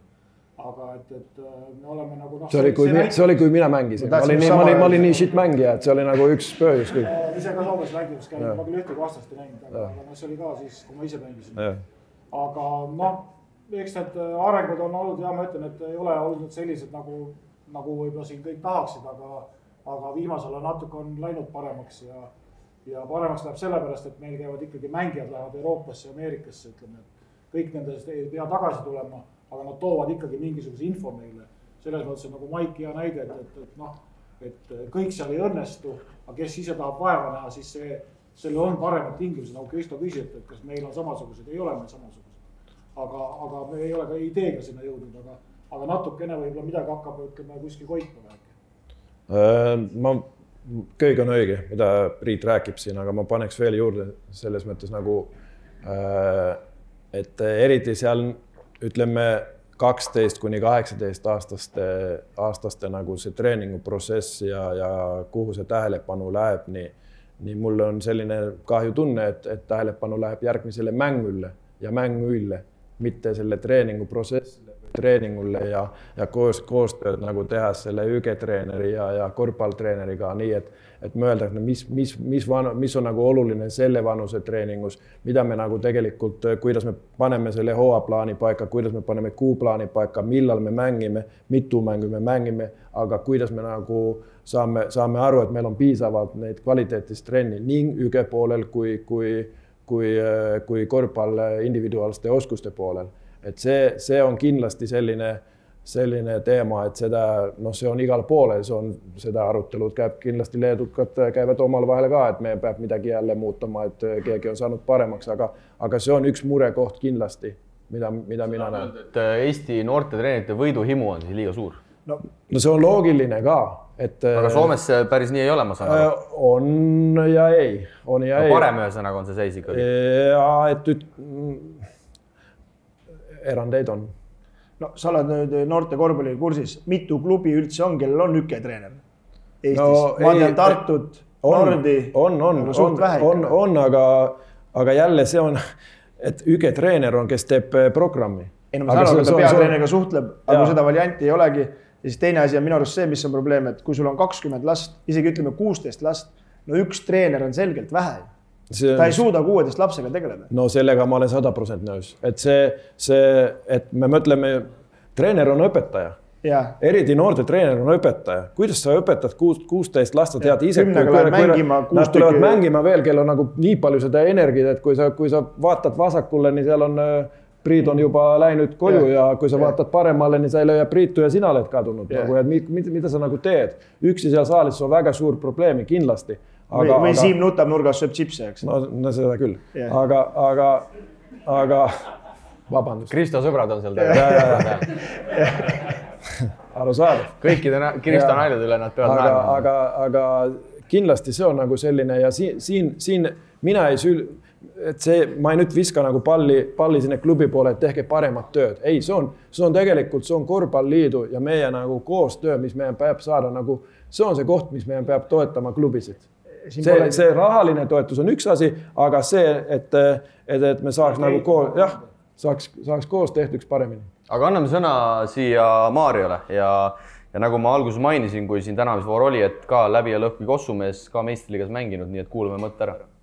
nii et ma natuke teen siis sissejuhatust ka oma küsimusele, et et mulle väga meeldib see mõista nagu korvpallikultuur kui selline, et tööeetika ja kõik see pool, et ma lihtsalt toon nagu näite, et kui ma omal ajal ka noortekoondiste kadalipu läbi käisin, siis äh, see oli üks aasta ka, kus me siis mängisime neid koondiste, tegime ettevalmistust ja kõike ja siis noh, üks näide, et kui paluti teha mängijatel treeningpäevik oma siis nagu individuaalsest treeningust, siis oli üks mängija, kes seda tegi, onju, no ma istun siin.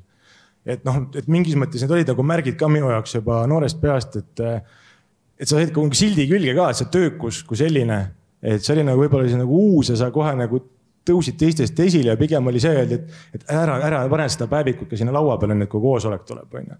ja noores mängijas see tekitab päris suure konflikti, onju, et ühtpidi ma tahan saada paremaks teistest kõigist alati ei tule maailmameistrit ja kõik ei jõua kuskile kaugele, aga sul on see tahe olemas.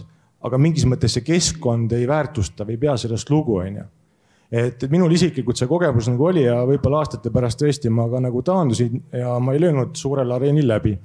et seal oli ka võib-olla sellised isikulised omadused, kõik see psüühika, spordipsühholoogia pool, mis täna on ka veel Eestis alles nagu lapsekingades tegelikult et, et, et minu nagu küsimus on see, et, et kas me täna ka kuidagi nagu tegeleme selle poolega, et, et just tegelikult kõik algab peale siit ju et mis sul siin on ja seda võitluslikkust on ka viimati välja toodud, et selles teises podcast'is, et, et kui need agendid vaatavad noori koondislasi, siis nad ütlevad seda toughness'i või seda nagu seda hustle'it. et seda nagu ei ole ja teistes on, onju, aga seda ei saa ka justkui nagu see treener ise sellesse noorte, noore mängijasse nagu süstida, aga kuskilt see peaks tulema nagu. et meil on siin kindlasti ka lapsevanemaid, ma ise olen lapsevanem et, et, et sellega peab ka nagu tegelema ja tegelikult mina usun, et seal on see võti. et see, et luua neid liigasid, kõik süsteeme siia-sinna, lõpuks need võidud ka, see kõik tuleb. aga kui ei ole neid samu noori ja lapsi, kes nagu saaks aru, miks nad selle spordiga tegelevad, mis see korvpall neile annab ja, ja, ja just, et see, et ma tahan olla see viimane, kes saalist ära tuleb, et see mentaliteet tekiks nagu et siis, siis hakkab ka neid nagu pärleid tulema, et, et ma kuulasin just seda ajahüpete saadet täna, kus Rehemaa käis saates, ütles, et rääkis sellest munade loopimisest, onju. et viskan sada muna vastu seina ja võib-olla sealt üks-kaks jääb, onju. aga meil ainult kümme tükki, siis ei tahagi visata neid, et hoiame nii nagu saame. et siis küsimus ongi see, et, et kas me kuidagi täna korvpalliliidus ka tegeleme sellega, et, et seda nagu väärtuse kvaliteeti ka nagu sisse tuua. et pallid on olemas, saalid on olemas, kõik on ideaalne, aga nüüd on vaja mängijaid ka, kes nagu päriselt nagu tahaks ja tahaks tulla pärast trenni, enne trenni, teha veel ekstra, ekstra, ekstra ja siis me saame ka need markanid, ma olen täiesti sada protsenti veendunud selles. pikk küsimus, pikk jutt. ja pikk jutt, aga, aga ma loodan, et ma sain aru küsimusest ka, et, et tegelikult nagu öö, mis korvpalliliit teeb, nii on, on treenerite koolitus ja, ja, ja küsimus on sest, et mida, mida me koolitame ja kuidas me koolitame neid treenereid, kõik asjad, mis sa rääkisid, on sada protsenti olen nõus nendega ja, ja Äh, ma ei liiga palju taha seda võrdlust teha Soome ja, ja, ja äh, Eesti vahel, aga mulle on nagu kindel, kui kõik seal küsitakse, et mis on paremini, treenerite koolitussüsteemi äh, pandi nagu uuesti kaks tuhat kaheksa ja ütleme nii, et kõik ei saa treeneriks. et ei ole nii, et kui sa käid kursuseni, siis sa oled treener, ei, sul on vaja nagu näitada, et sa oled treener ja seal nagu rõhutatakse neid just täpselt neid teemasid, et, et soomalased teevad oma analüüsi. noh, olin ise kaasas ka, et me olime ka nagu, me ei olnud, meil, meil see selline, mida sa rääkisid võistlusest ja sellisest nagu toughness'ist, meil oli puudu seda. aga no me mõtlesime, et no see on harju-, selline asi, mida võib harjutada ja, ja praegu ma ütleks nii, et soomalased ei ole enam nagu nii, nii, et ei oleks nii tough ilma, ilma seda toughness, toughness'ita. ei ole enam pehmed. ei ole pehmed jah. just.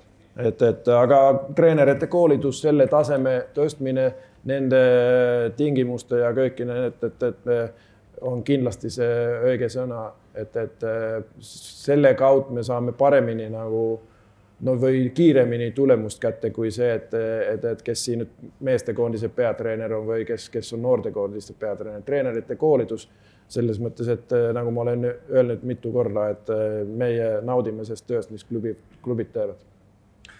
Läheme edasi ja, ja võtame siit ühe küsimuse veel. Ja, ja küsimus puudutab Audentse spordigümnaasiumi, äh, mis ma ikkagi julgen väita, et ei ole praegu võib-olla, võib-olla oma, oma parimas seisus, mis ta, mis ta võiks olla. Ja ja küsimus kõlab siis nii, küsimus muide, muide on Jukka sulle ka adresseeritud Audentse spordigümnaasium mängib Saku esiliigas, kui tuua siia nüüd Soome korvpalli HBA ehk siis kuidas me seda nimetame, Helsingis korvpalliakadeemia. Helsingi Basketball Academy, jah. ja Hanno Möttele juhendamisel mängib samuti Soome esiliigas, hetkel neil siis seal kuus võitu, viis kaotust, nad on seal seitsmendal kohal.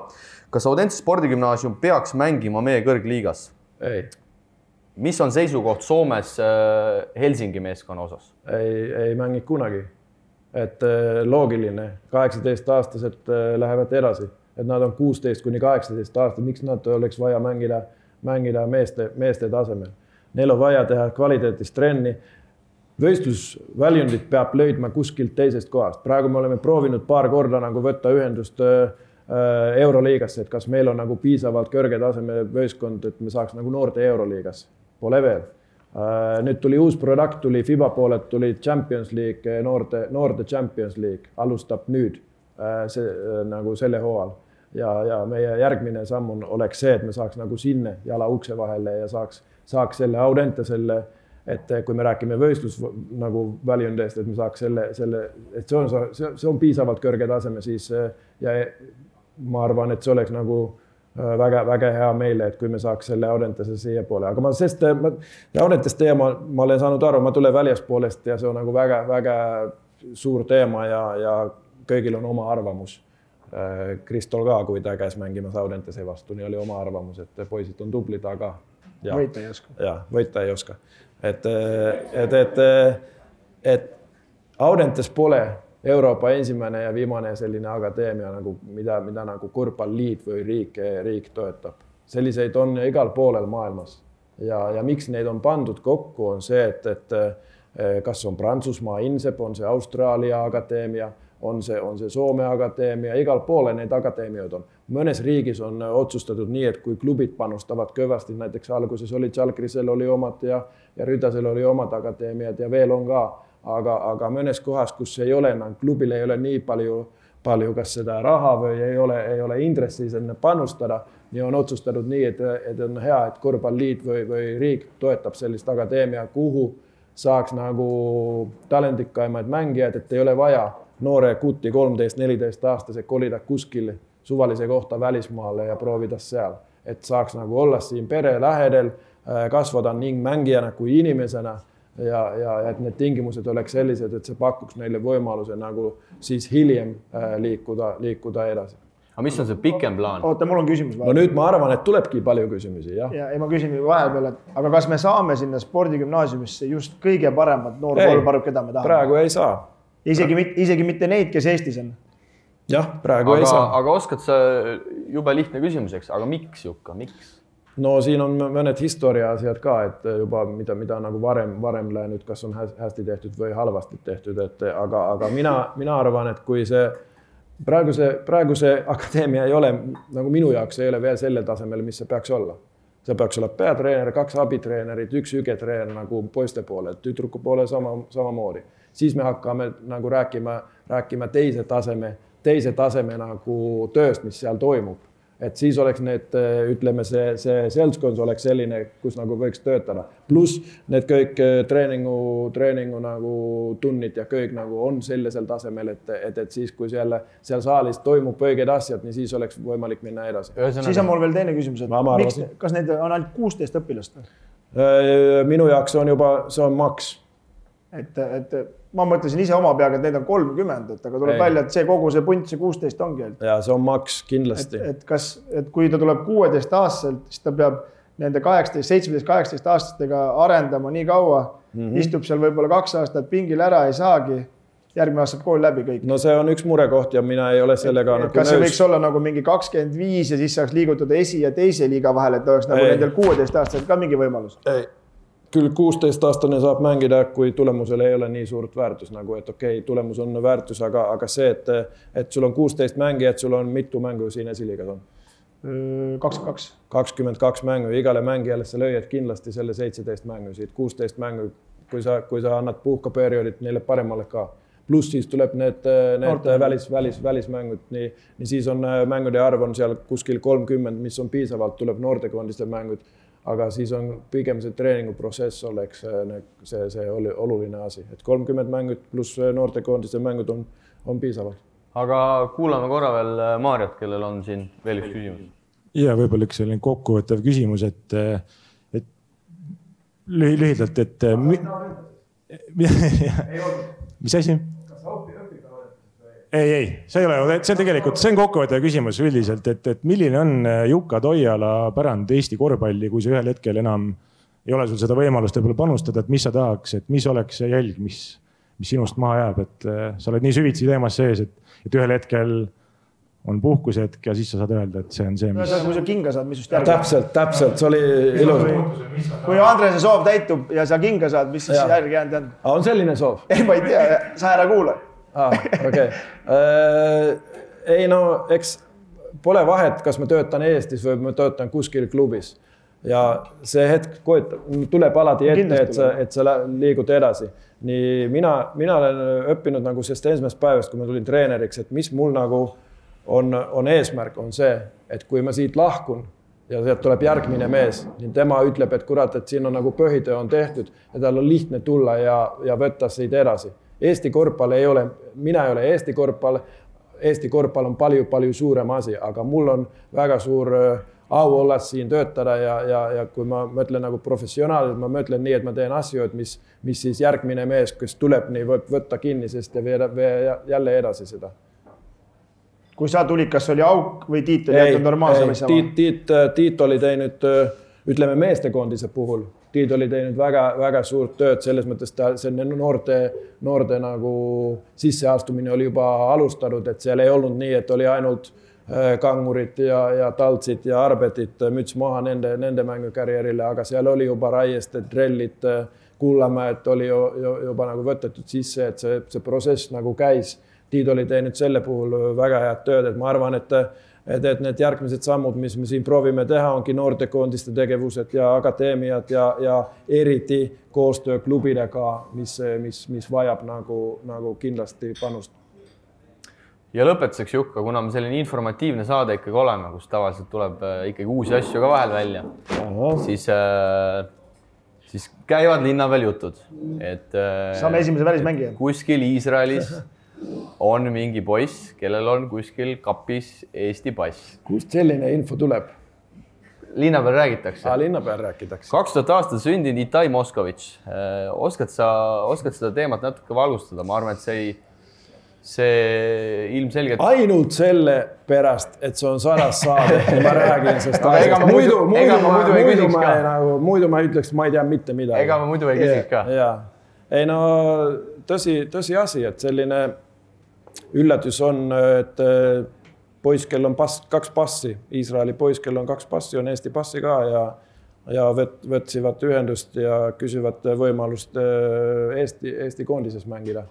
aga siin on mõned keerulised teemad veel ees, et see ei ole nii lihtne, et eh, tema on, tema on noorena mänginud Iisraeli noortekoondises ja, ja, ja saab vahetada seda kodakondsuskorra, aga, aga see kui, kui tema nüüd otsustab, et ta tahab õigesti mängida Eesti koondises, nii see on ainult üks korda, kui selle kodakondsuse saab vahetada ja, ja, ja meie peab paluma veel Iisraeli alaliidult, et kas, kas see sobib teile või mitte. et see on väga pikk tee, väga pikk tee, aga, aga selline lugu on ja, ja poiss on tubli olnud, oli vist kuu parim mängija Iisraeli kõrgisliigas, seal meistriliigas, kas detsembris või novembris, aga, aga.... Siim Sandrile pani kakskümmend viis. No pani Siim Sandri vastu kakskümmend viis, jah kunagi tõi Ringmets ka ühe oma sõbra Jaan Montgomery, ma ei mäleta, mis maala nüüd oli, aga see ei saanud koondisesse.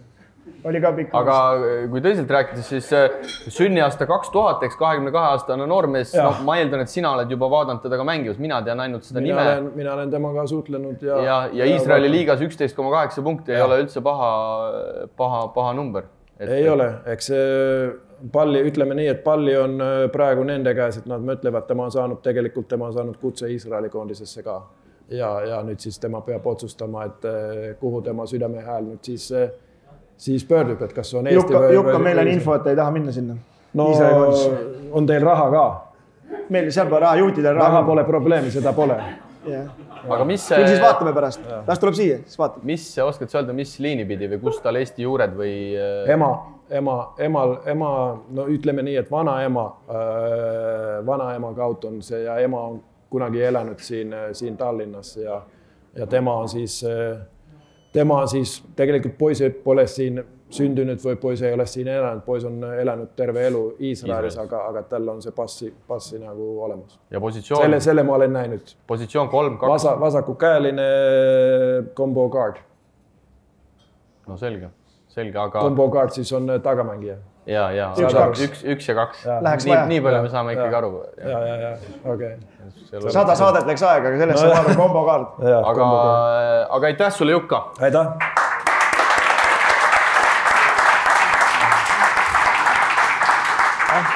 Aitäh sulle. aitäh nii, kaks on maas, üks on jäänud ja ma arvan, et kolmas külaline ei ole, ei ole mitte millegi poolest kehvem kui esimesed kaks, nii et äh, Tanel Tein, ma palun siia.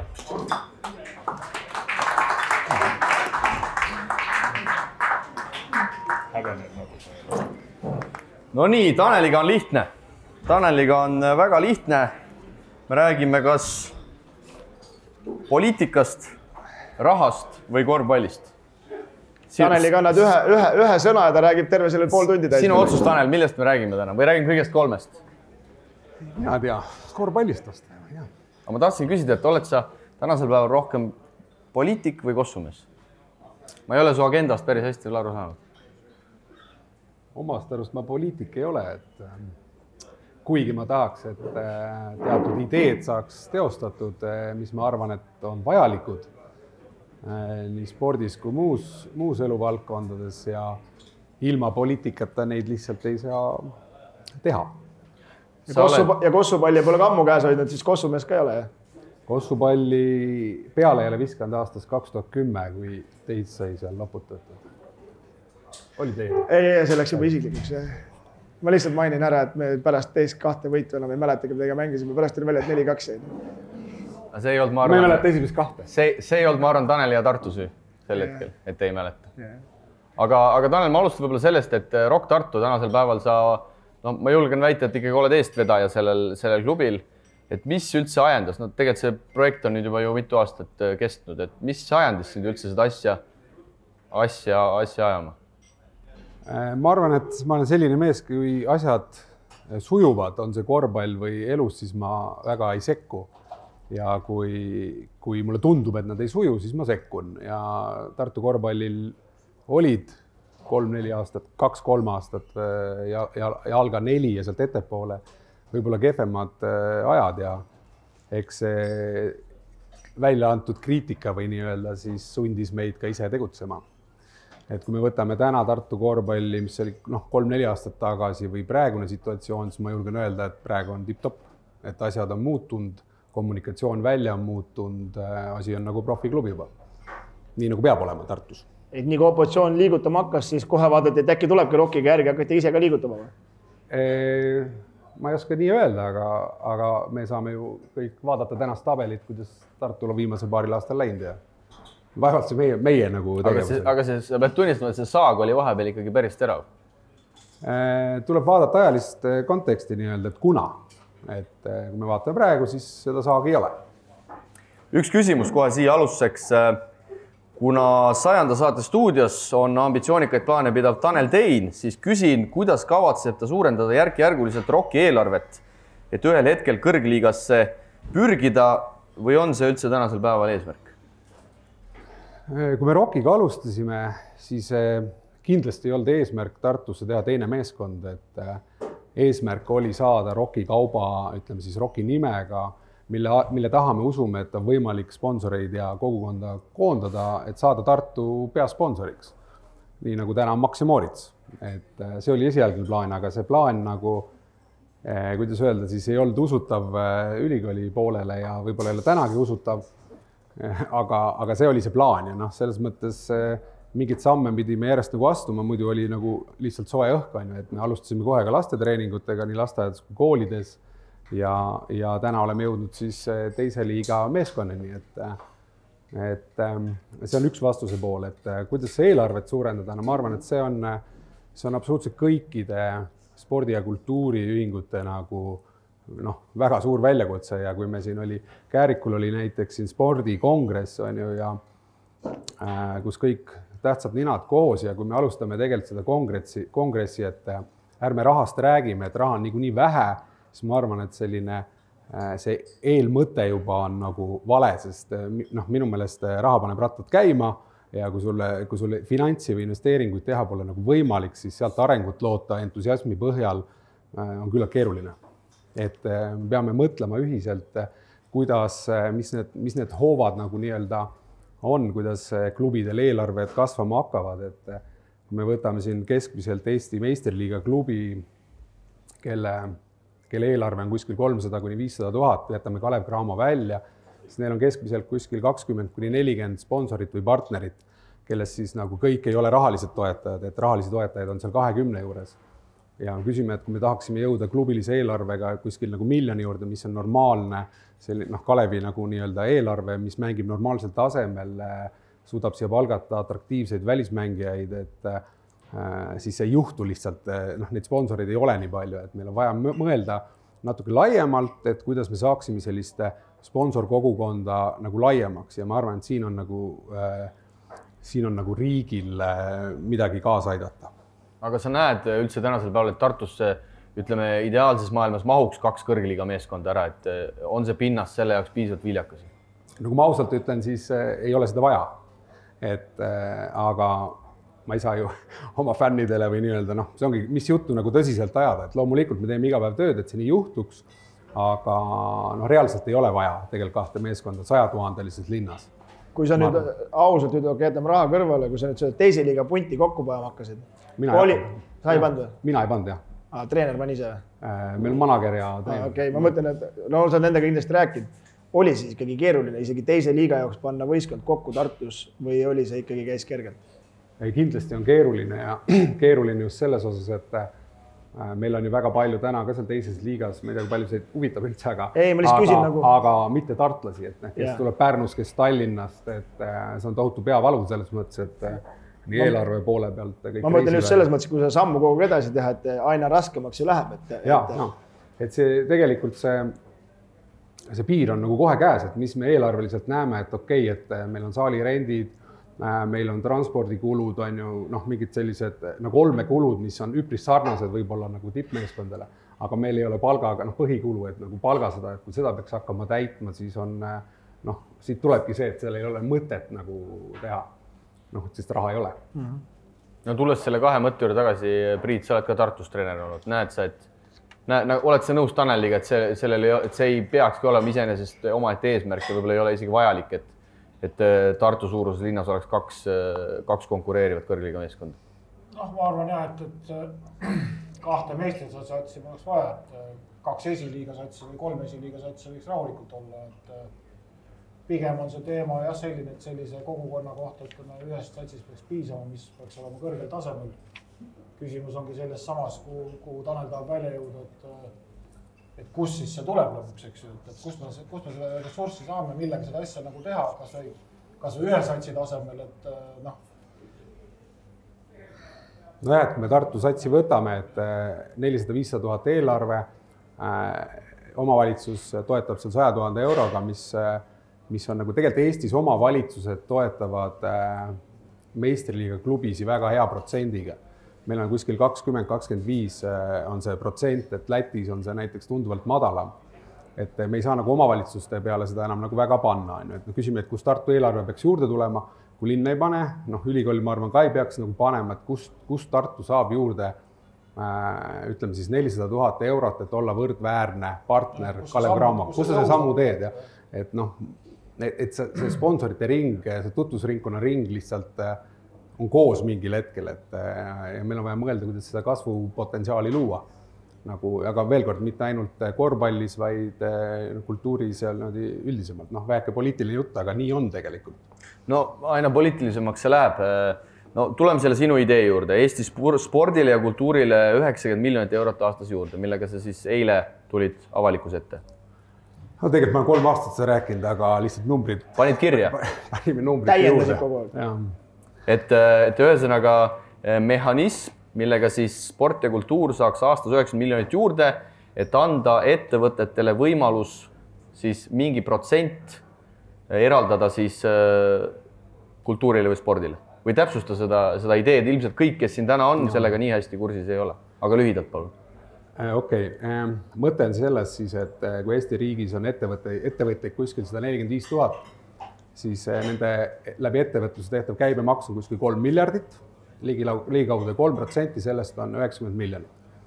See üheksakümmend miljonit on selles mõttes nagu slogan või selline see, see turg, mida annab nagu nii-öelda äh, läbi käia siis, et me ei saa eeldada, et kõik Eesti ettevõtted seda võimalust, et äh, loovutada kolm protsenti oma käibemaksust ehk kahekümnest protsendist kolm protsenti siis kultuuri või sporti.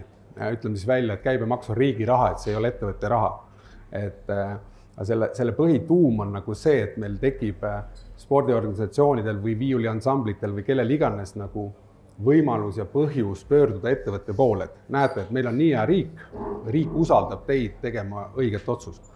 saad rääkida oma lugu äh, nii-öelda ettevõtjale, sealt tekib äh, noh, kas ta siis toetab või mitte, on esimene asi, aga kui ta toetab selles faasis, sealt hakkab see kogukond nagu teistpidi kasvama, sealt võime edasi rääkida sponsorsuhetest tulevikus ja, ja nii edasi. Sest mingit tõuget on vaja, et äh, mingit midagi nagu juhtuma hakkaks, lihtsalt see üheksakümmend miljonit, ütleme see suur pott Äh, noh, kus saaks nagu iga-aastaselt kasvada. Ja kui me ütleme, et sada nelikümmend viis tuhat ettevõtet oli, siis tegelikkuses ma ei ole, ma olen kindel, et esimestel aastatel see protsent, kes seda teevad, ei ole nagu noh, rohkem kui kümme protsenti, et viis kuni kümme protsenti, et tegelikult me räägime riigi mõistes viiest kuni kümnest miljonist eurost aastas, et noh, see, aga see annab, annab nagu võimaluse hakata nagu mingit lisakäiku nagu tegema siin on Nii. üks mure, vaata, et kui sa, et riik ei taha seda raha ära anda, eks, esiteks on ju, teiseks, kui sa nüüd Riigikokku saad, siis sinust võib nagu Peep Pahvis saada, et sa oled teisel rindejoonel, sa unustad selle idee ära. Ei, ma ise ei taha, ma ütlen Riigikokku, mul on hea meel, kui idee läheb ja see ära nagu äh, ära tehtaks, et ma tahaks hea meelega ROK-i poolelt hakata seda äh, põldu, kündma, põldu, põldu kündma nii-öelda, et äh, ja seda ideed nagu noh, et leidma juurde et, uusi ettevõtteid ja nii edasi. aga meil on küsimus, tundub, et Madis Koit on jälle omal lainel. Ja absoluutselt, ma olen seda Taneli mõttevälgatust lugenud ja kui esmapilgul tundus täitsa mõistlik, siis viis, viis minutit hiljem lasin selle põhja oma peas. et äh, see on mitu põhjust, et esiteks praegust majanduslikku olukorda arvestades, teades seda, et tagatubades käivad jutud, et peale valimisi tuleks üldse käibemaksu tõsta, sest et riigieelarves on raha puudu. et kui me räägime sellest üheksakümnest miljonist vist kolmest protsendist, siis juba see tundub nagu et noh, et selline kompromiss läbi läheb, aga see selleks. tegelikult äh, loob see väga palju ohtu just äh, sellisel hallil alal tegutsemiseks, ehk siis tegelikult, äh, et ettevõtted kasutavad seda võimalust ära, et kui neil on see, ütleme, kolm protsenti nende käibemaksust on, ütleme, viiskümmend tuhat, siis nad loovad ise MTÜ, registreerivad, teevad vajalikud toimingud, panevad selle raha sinna ja korraldavad oma ettevõtte suvepäevad selle eest või sõidavad ise puhkusele. või teine võimalus on see, et nad lepivad mingi MTÜ-ga kokku kohalikuga, et noh, me anname teile, aga me anname teile viis tuhat ja ülejäänud kakskümmend viis tuhat tahame tagasi saada. et kas sa seda ohtu ei näe, et see on reaalselt ju olemas? Äh, ma arvan, et Eesti ühiskond on, see on selline täna kakskümmend aastat tagasi, jah, kindlasti niimoodi oleks toimetatud, et äh, ma arvan, et ühiskond on meil arenenud ja kui sa seda postitust täpsemalt lugesid, siis oli seal kirjas ka, et äh, toetust saavad taotleda need, kes on siis mittetulundus mitte mittetulundus, vaid tulumaksuvabastusega nimekirjas on ju, et seal on väga konkreetne kadalipp, kuidas sinna saada, täna on seal tuhat kaheksasada kuuskümmend kuus ühingut, et sa ei saa sinna niisama nagu minna. ja, ja see protsess toimiks niimoodi, et ettevõte ikka maksab oma kakskümmend protsenti riigile ära, aga riik teab, millised ettevõtted soovivad toetada, ta kontrollib ja siis toimub see mehhanism, et, et seda saaks ikkagi kontrollitult teha et noh, kui me võtame siia juurde et poliitiliselt, et katuserahad, et äh, mis täna toimub Eestis, et noh, noh, ta ütleb kõik, on ju tegelikult, et. Äh,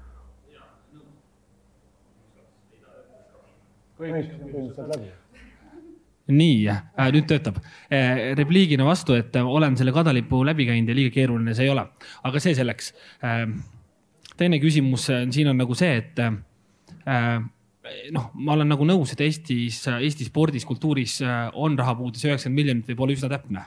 et tegelikult seda raha on palju puudu. kas sellega ei ole seda ohtu, et äh, et see raha hakkab liikuma pigem sinna, kus seda raha juba ongi niigi kõige rohkem. ehk siis äh, just need spordiklubid näiteks, kes on kõige tuntumad, on kõige suuremad, võtame Cramo, Flora ja nii edasi ne,. Neil on turundusväljund, mida nad suudavad pakkuda ka nendele ettevõtetele rohkem, aga see, kus seda raha ei ole, kus on võib-olla nii-öelda tehakse väga tugevat tööd noortega, aga ei ole seda eestvedajat, ei ole sellist brändi, et see raha sinna ei jõua, kus ta peaks ka jõudma. kas seda ohtu ei näe? ma arvan, et just annab äh, väiksematele ka võimaluse, et äh, võtame näiteks Värska linn, kus tegutseb mis üks, ükstapuha mis ühing, sport või kultuur, et äh, tal on palju lihtsam minna kohaliku ettevõtte juurde, öelda, et ma ei taha sinu nagu sponsortoetust, aga näed, riik on loonud ka siia riik, siia piirkonda meil äh, võimaluse mingisugus, mingisugusekski kasvuks on ju või koostööks, et ma arvan, see on nii lai turg tegelikult, et seal ei ole, et kuidagi otsa saab või kuidagi nagu, et meil on vaja mingit käiku üldse välja mõelda, et kuidas seda kasvu üldsegi looma hakata nagu. et äh, ja et need, et tugevamad lähevad tugevamaks, noh, kas see on halb? selles mõttes, kas see on nagu selles osas halb, et toimub areng ka seal ringis? Selles mõttes, et ma arvan, et kui see idee näiteks läbi läheks, et siis võib-olla tekiks meil teistesse kohtadesse rohkem nagu võistkonda, sellepärast no Värskasse niisama ei teki, võib-olla tänu sellele tekib, Narva tekib, Ida-Virumaale tekib, et seal on niisuguseid variante on, kui keegi suudab need VKG mehed ära rääkida nii jah, et viimane täpsustav küsimus, siis ei sekku rohkem. et äh, me teame, et vähemalt mina tean, et sa kandideerid Riigikokku ka. kui sa sinna saad, siis kas sa lubad, et, sa teed kõik endast oleneva, et see idee saab ellu viidud? Loomulikult, aga veel tugevam argument võib-olla on see, et Eesti kakssada, kelle nimekirjas ma kandideerin, et äh, nii Arena kui ka kolm protsenti käibemaksust on koalitsiooni paberil sees et nad ei ole valimislubadused, vaid need on see, millega minnakse läbirääkimislaua taha. ma usun, et see võiks olla suurem garantii, kas mina saan või ei saa, on teisejärguline. Läheme siit edasi ja, ja võib-olla ärme jää Taneli valimisprogrammi liialt sisse. oleks väga tore. jah, kuigi sa seda tegelikult tahaksid, aga, aga see selleks.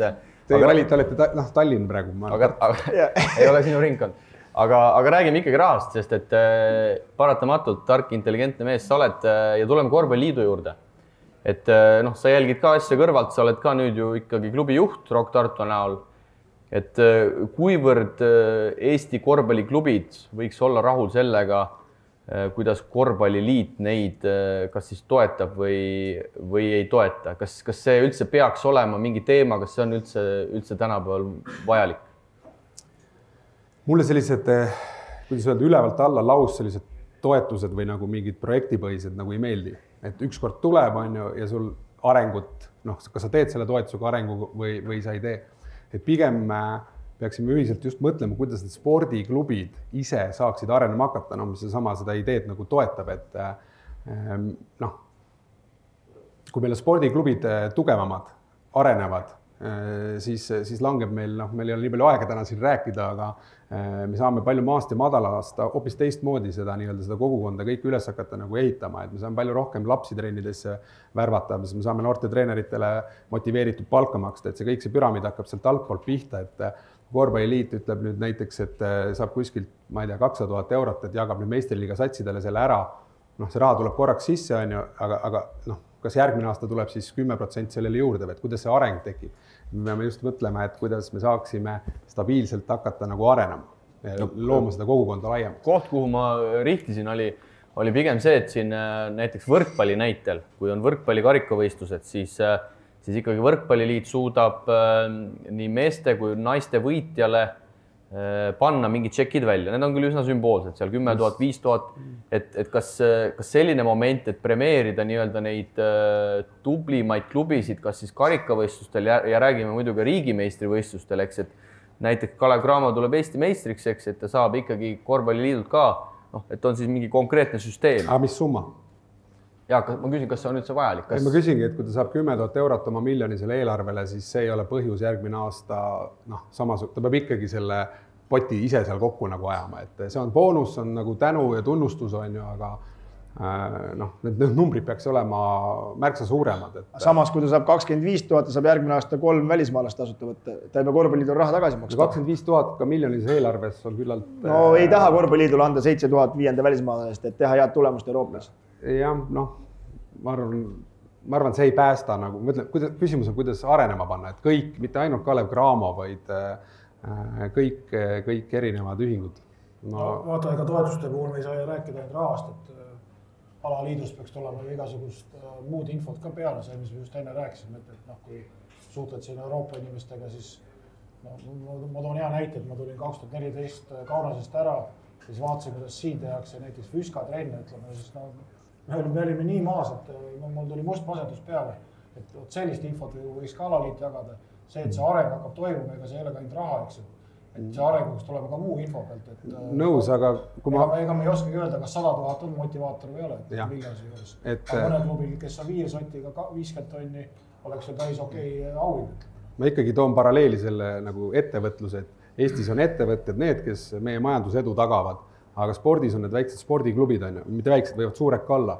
ja nemad peavad arenema, et seesama Füska treener, et noh, et kui ta areneb, tal on finantsiliselt võimekus kasvab, ta saab, saab selle teadmise ja know-how endale sisse osta, see hakkab, hakkab sealt pihta. ja kuskil me ülevalt alla saame korvpalliliidult seal, et nüüd tehke nii või naa või noh, see, see, see nagu pudeneb laiali, et ma arvan, et klubid on nii, spordiklubid on niivõrd iseseisvad, neil on oma nagu visioonid, võtame Viimsi väga tugevalt, on ju, tahab oma asja nagu ajada kuidagi teistmoodi. Neid on veel, et noh, need, noh, nad tahavad ollagi nagu ettevõtted, ma arvan, spordiklubid ja ma arvan, et see on see suund, et kuidas need areneb. Marokki näitel ka nagu tooks ühe nagu näite, et, et üks asi, me tahtsime olla nagu peasponsor ja ütleme, see meeskonna asi oli nagu tagaplaanil, aga, aga sinna ROK-i alla nagu mõelda juurde projekte või tegevusi, mis aitaks meil finantsiliselt kasvada, noh. olgu selleks siis lastespordi aabits on ju, mis iga aasta võiks tulla turule, mis toob meile mingit sorti finantsabi igal aastal nagu juurde, noh, sest lapsed ju kasvavad ja lähevad iga aasta kooli, uus, uus, uus nagu sihtgrupp tuleb peale. et mõelda nagu juurde selliseid noh, kõrvaltegevusi, mis aitavad meil ennast äh, paremini ära majandada tuleks selle Rock Tartu juurde veel tagasi, tegelikult see on huvitav, sest et ega Eestis ju teisi selliseid äh, kogukonnaklubisid väga ei, äh, noh, ma eeldan, et sa oled turgu ikkagi mingil määral ju uurinud et.... ma julgeks öelda, et me oleme suurimad, et meil on äh, kohe-kohe tuhat täis, et tuhat reaalset liiget, kellega kohta meil on andmed, kes on teinud kümne eurose, kümne eurose nii-öelda liitumistasu, et nad ei ole niisama sinna tulnud. ja, ja, rohkem, noh, ütleme, kui meil täna teises liigas, noh, mina seda sportlikku poolt või korvpalli väga nagu ei vaata, et me vaatame, kuidas me organisatsioonina suudame publikut tuua, meil ei ole tasuta pileteid, eh, number üks, et me ei taha müüa tasuta asja. Eh, ja meil oli viimane kord sada viiskümmend seitse nägu saalis eh, ja nüüd ülehomme laupäeval ma olen kindel, et me teeme üle kahesaja, kahesaja, kahesajase publiku arvu, aga külla tuleb, on ju Rapla, kes ei ole kaotanud teises liigas et eh, vot see on pool, kus me tahame nagu seda kogukondlikult areneda, et pakkuda koha peal seda noh, ma ei saa öelda entertainment'i, sest seal väga entertainment'i veel nagu pole, aga see feeling, mida me seal eh, teise liiga tasemel tahame tekitada, publikule meeldib ja nad tulevad laupäeval peredega kohale, meil on seal, ma ei tea, kakskümmend viis, kolmkümmend last, iga mäng kohal jooksevad ringi, et noh, see on see pool, mida me saame klubiga teha, et see, mis tasemel me korvpalli mängime, sõltub juba rahast. no sa mainisid tuhat liiget ja, ja teil on tegelikult ju ka erasponsorid, olen isegi, isegi täheldanud, et mis siis tänasel päeval äh, Rock Tartu teise liiga eelarve on, äh, kui on ka teada, et osadele mängijatele te ikkagi reaalselt maksate ka mingit äh, noh, palgaks ei saa seda nimetada, eks, aga, aga ikkagi mingit tasu mängimise eest. nimetaks ikkagi transpordi või kütuse mingi kulu, kui ta Pärnust või no, Tallinnast tuleb. väljaminek on, et ähm, meie eelarve, selles mõttes me oleme Rock Tartu nagu kogukonnaklubi ja avatud klubi, et meil on kodulehel kõik ilusti kirjas, mis on meil nagu soovitus so, nagu unelmadlikud siis ütleme perspektiivid kahe aasta mõistes, aga täna on teise liiga klubi eelarve kuskil nelikümmend tuhat eurot, et ähm, noh, hooaeg ei ole läbi veel, et meil on siin vaja värbamisi veel teha ju, et tähtsad mängud on tulemas. kas on mõni välismaalane tulemas ka? Välismaalane, ma ei oska öelda tegelikult. esiliigasse võeti kaks Ameerikat. noh, vot see on see teise liiga, see paradoks on ka selline imelik, et me peame olema valmis kevadeks, muidu Pahv saadab äh, jälle meil meistriliiga poistid, poisid kohale, on ju, et äh, me peame ka kuidagi sinna vastu saama. et äh, omadega ei saa alati. aga Pahvil särv silm, silm säras küll, kui sai teil ära panna. ei, aga praegu ka säras. ei, ma vaatasin ja, minu poisid siin loputavad seda teini. nii, aga Maarjal on küsimus ja Maarja saab siis pärast teie poole kohe mikrofoni edasi, edasi anda, et nii et ma võib-olla räägiks ka natuke sellest rahast siis, et, et äkki pigem on siin valdkonnas nagu see mõtteviisi küsimus, et tihtipeale ongi, et otsime toetust, toetust, toetust. aga tegelikult ettevõtja kui selline, kellel rahakott, tema tahaks raha investeerida, onju. et ma olen tihtipeale ka, et kui ma teatud tooteid ka ju pakun korvpalliringkonnale, teen ka seda suuresti missioonitundest, et, et see ei ole nagu kulu, äh, mida teevad ka siis klubid, onju, et see võiks olla investeering mängijatesse. aga toetuse puhul on just see, et, et ma investeerin ja küsimus on see, et mis ma saan vastu sealt, onju.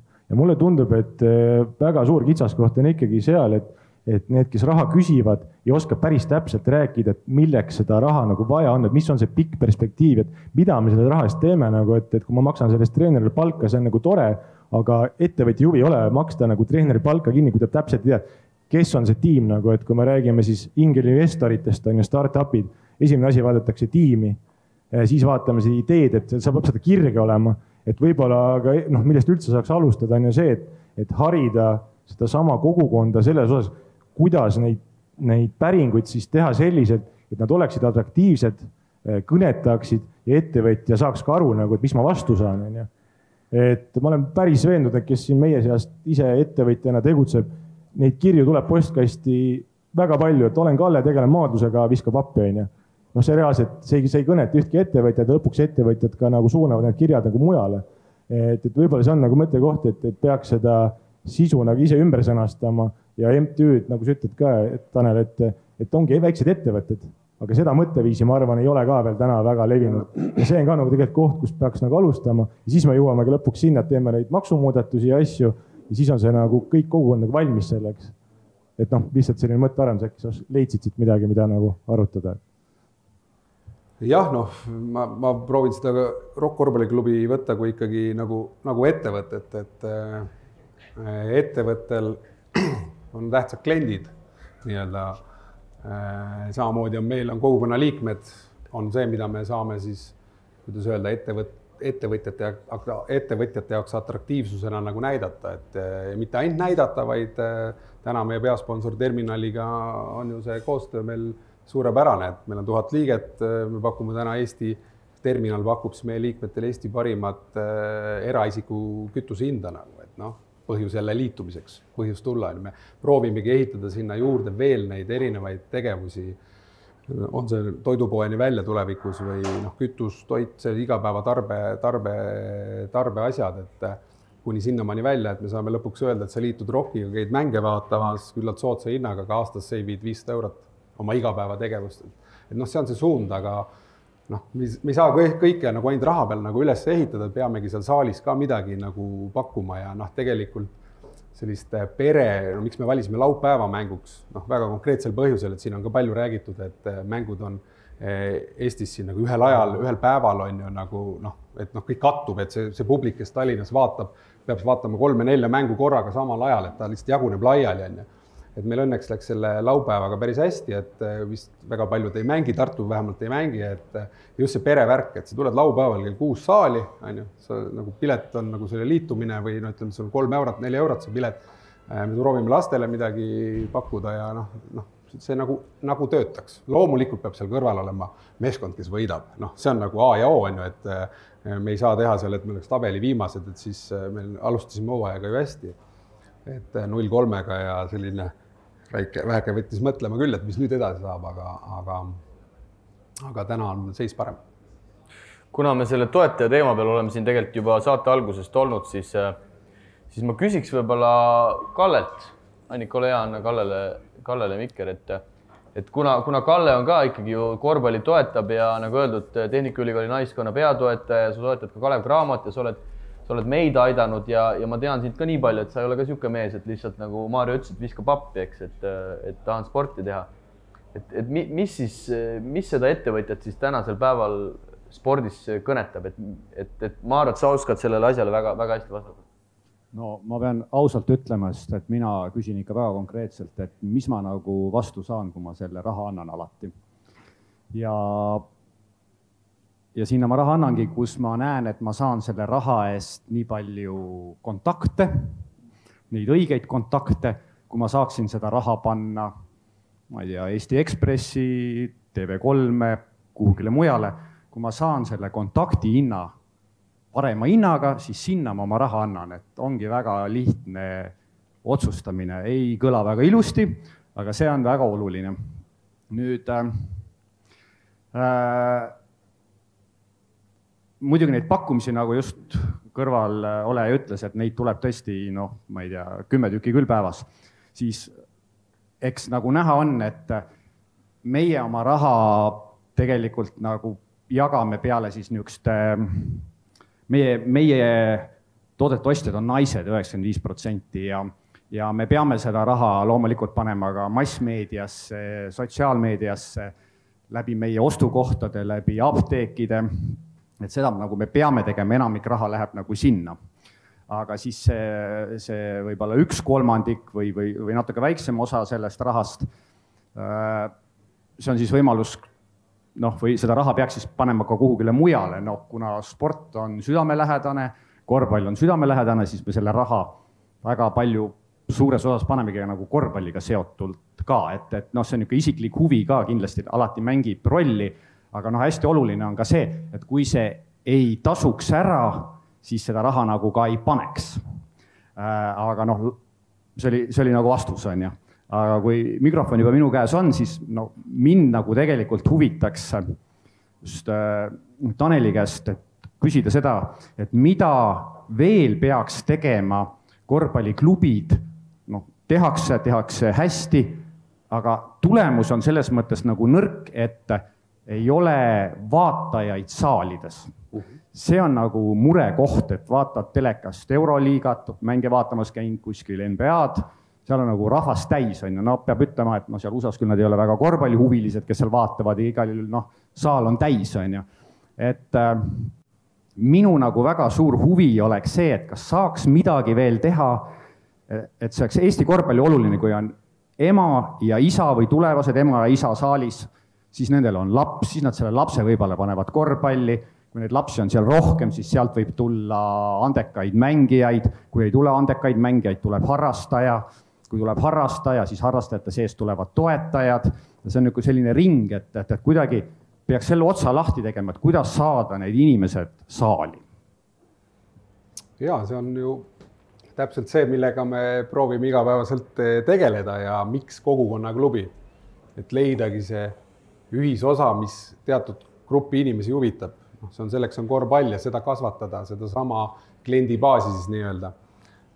ja see kliendibaas meil noh, selles mõttes eh, kasvab väga toredasti ja kui sa mainisid seda, et, et eh, sinu ma sinat-, sinatan äris on üheksakümmend protsenti naised, siis me täna oma kliendi baasilt saame vanused, sood, elukohad ilusti kätte, on ju, et noh, see ongi see segmenteerimine ka, täna tuhat ei ole väga suur number, aga meie eesmärk on jah, kahjuks, kahjuks või õnneks kümme tuhat eh, kunagi on ju.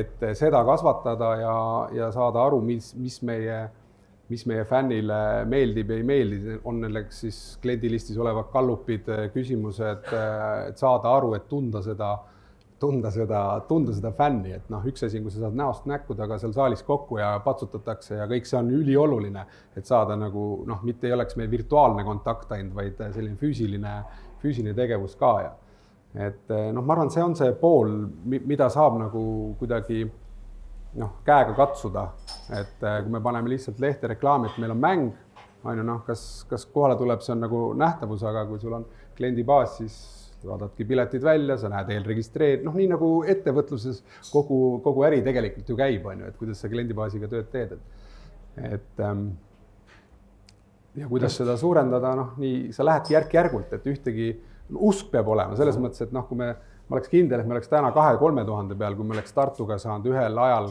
koos minna sama asja tegema Tartu Ülikooliga.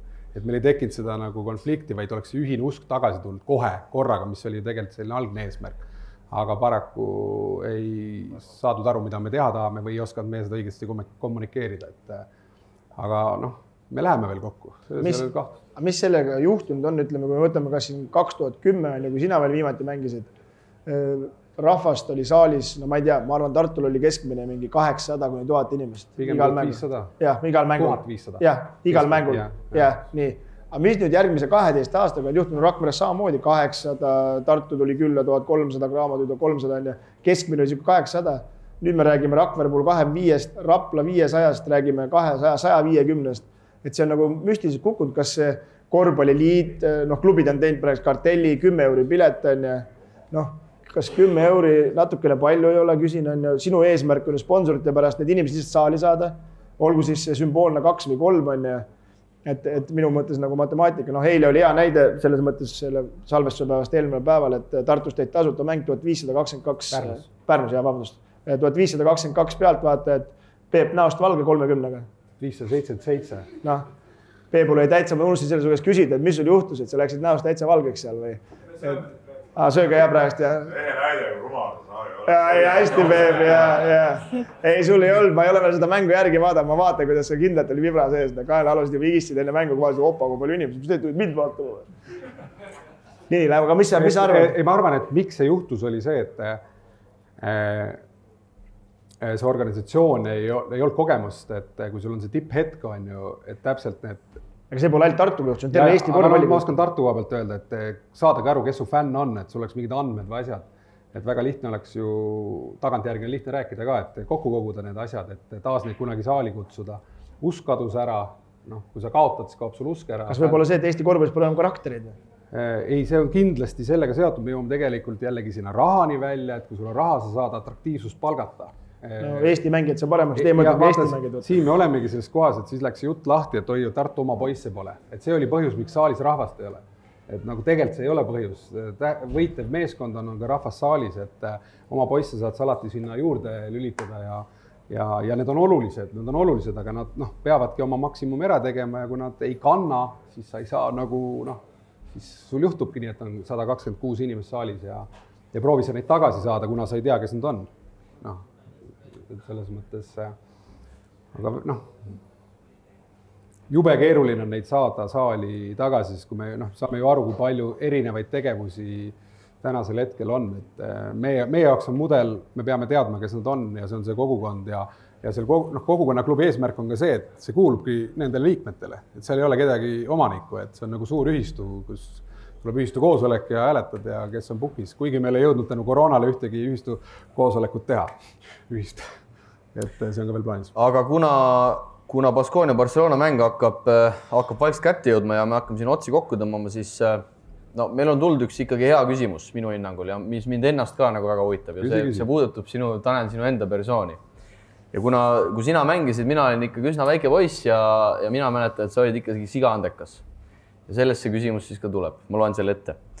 alles hiljuti täitus endisel rahvuskoondisel Tanel Teinil neljakümne viies eluaasta. paslik oleks tagasi vaadata ja mõelda, miks niivõrd andeka kossumehe karjäär, arvestades võimeid, ikkagi niivõrd lühikeseks ja tagasihoidlikuks jäi kas mingil hetkel on tekkinud ka teatavat kahjutunnet, et kui Kaarsilla sündmused ja muu selline oleks olemata olnud, siis kui kaugele oleks võinud tegelikult pürgida, no natukene selline haavade lahtikiskumise teema, aga. no Kaarsild oli peale karjääri lõppu, et oli ju vaja tähistada kuidagi, aga et see ei olnud nagu eelnevaga seotud. aga, aga nagu ma ütlesin, ma olin väike poiss, äkki sa räägid selle loo ka ära nagu meelelahutuslikult? ma räägin ennem Kaarsilla loo ennem ise ka ära, mul on ka. vaatame, Tanel, vaatame, kas versioonid ühtivad. kelle versioonid? See, mis ma räägin praegust. et mul õnnestus Martin Müürsepaga samal ajal suvilas aega veeta, kui sa selle tsirkuse ära tegid, eks. ja, ja siis Martin helistas sulle ja siis ütles, et ma olen kõva vend küll, aga kopteriga pole küll koju saanud. legend. Nonii, selge. ei olnud ikkagi päris nii? ma ei tea. Nonii, räägi sa, räägi sa oma versioon siis. ei no sellest, sellest ei ole, aga, aga. mul, mul on väga teine lugu, et äh, mul on, mul on kodus üks särk, sinna peale kirjutatud Berliini Alba ja Tein ma arvan, ma löön kunagi kas kingin või löön selle mingi heategevuseks maha, aga, aga see, kes, kes vähegi süvenenud on, siis peaks ütlema, et see ei olnud üldse paha tulemus. Berliini Alba või? ei, ma noh, tagantjärgi analüüsida karjääri loomulikult teeks ju palju asju teisiti, see juttu võib olla pikalt, aga aga Berliin ei olnud võib-olla minu jaoks kõige, mulle meeldis see poole aasta rohkem, et see euro, euroliiga aasta ja selles mõttes ma kindlasti tundsin, et see oli väga hea ja õige liiga.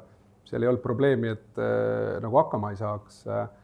miks need teed läksid äh, ja ma tahtsin jääda peale euro, euroliiga aastat ka, ütleme peale pool aastat siis, et uuesti euroliigasse, aga natuke tinistas see Alba seal liiga kiiresti ära, ma tegin selle otsuse juba mingi juuni kümnes, mida ma tavaliselt kunagi nii vara ei tee, et ma ikkagi olen seal nagu noh, natuke kauem seda seedinud, aga mingi sisetunne ütles, et kuna me olime mänginud ka Poolaga, Berliiniga, siis oli nagu äge keskkond, noh, võimas selline organisatsioonne tase ja lihtsalt sealt äh, ka noh, see hooaeg oli ka normaalne, aga noh, sealt edasi kuidagi tahtsid juba nagu, nagu oma ampluaasse tagasi võib-olla rohkem, et äh, see, vot see hakkabki natukene ka kummitama kindlasti, et et nagu ma enne alustasin ka, ütlesin, et eh, kui asjad, asjad nagu toimivad spordiklubis või võistkonnas kuskil, siis ma ei näe põhjust alati sekkuda, onju, kui nad ei toimi, siis tuleb võtta ohjad ja teha midagi. sa sekkusid kevadel ja play-off'is tavaliselt? no võtame kapi lahti, et kus need medalid jagatakse, et eh, see, vot ongi, et noh, sellest võib mulje jääda, et sa sekkusid, et sa pead ju mingil määral äh, noh, ikka hooaja läbi ka saama kuidagi. ei no mõtlegi, et seda räägitakse, et kaheksa kuud rahulikult ja siis viimasel kahel kuul hakatakse järgmise aasta palkasid jagama, et siis oli Tein kohal ja Tanel Sokk õppis ka selle väga hästi ära, kaks meest ma tean Euroopa, siin Eestis nagu. ja mõlemad on samas erakonnas ka. siis oleks, siis oleks võinud Ain ju kevadel tulla, milleks seda eelnevat jama. aga siis eelmised kaheksa kuud oleks võib-olla palka saanud, kui oleks kevadel tulnud. nojah, palk palgaks, et eh, korvpalli ma arvan ikka noh, sa teed kirega ja tahad nagu selle mängu pärast see, et meil õnnestus äh, siin enamusel äh, selles ka oma töö teha, see oli ikkagi privileeg ja väga-väga äge. aga see viimane hooaeg oligi, eks kaks tuhat üheksa, kümme? jah, ja, ja, ja, ja, ja mis see siis täpne põhjus oli, sa tundsid, et, et siit ei ole nagu kuskile edasi minna, et nagu ma ütlesin, sa olid ikkagi siga andekas ja, ja, ja see Tartu ei pakkunud sulle sellist motivatsiooni tol hetkel enam no ma ei tea, kui praegu Valmo kõrvale minna ja, ja, ja hakata seal teisest liigast tulema, mine tea, kuhu välja jõuame, aga no tegelikult oli põhjused ikkagi äh, mingil määral vigastused, asjad, et kui sa pool aastat ei saa seal kangi õla, noh, selga võtta ja midagi teha, et siis, siis äh, konditsiooni asjad ei, ei ole sulle nagu sobilikud, et seljaprobleemid ja natuke sellist asja. aeg oli lõpetada, ega mis selles mõttes. ei, ma üldsegi ei kolmkümmend kaks puus ei, puus praegu kuskilt valus ei ole, kõik on hästi, et, et noh, Valmost me ei hakka rääkima. igal juhul äh, paar minutit veel mänguni, nii et äh, täname ka sind, Tanel Tein. aitäh kutsumast.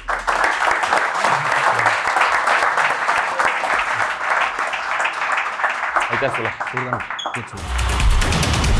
ela Unibet tv-ga kaasa suurimate korvpalliliigade mängudele. Unibet, mängumeestelt mängumeestele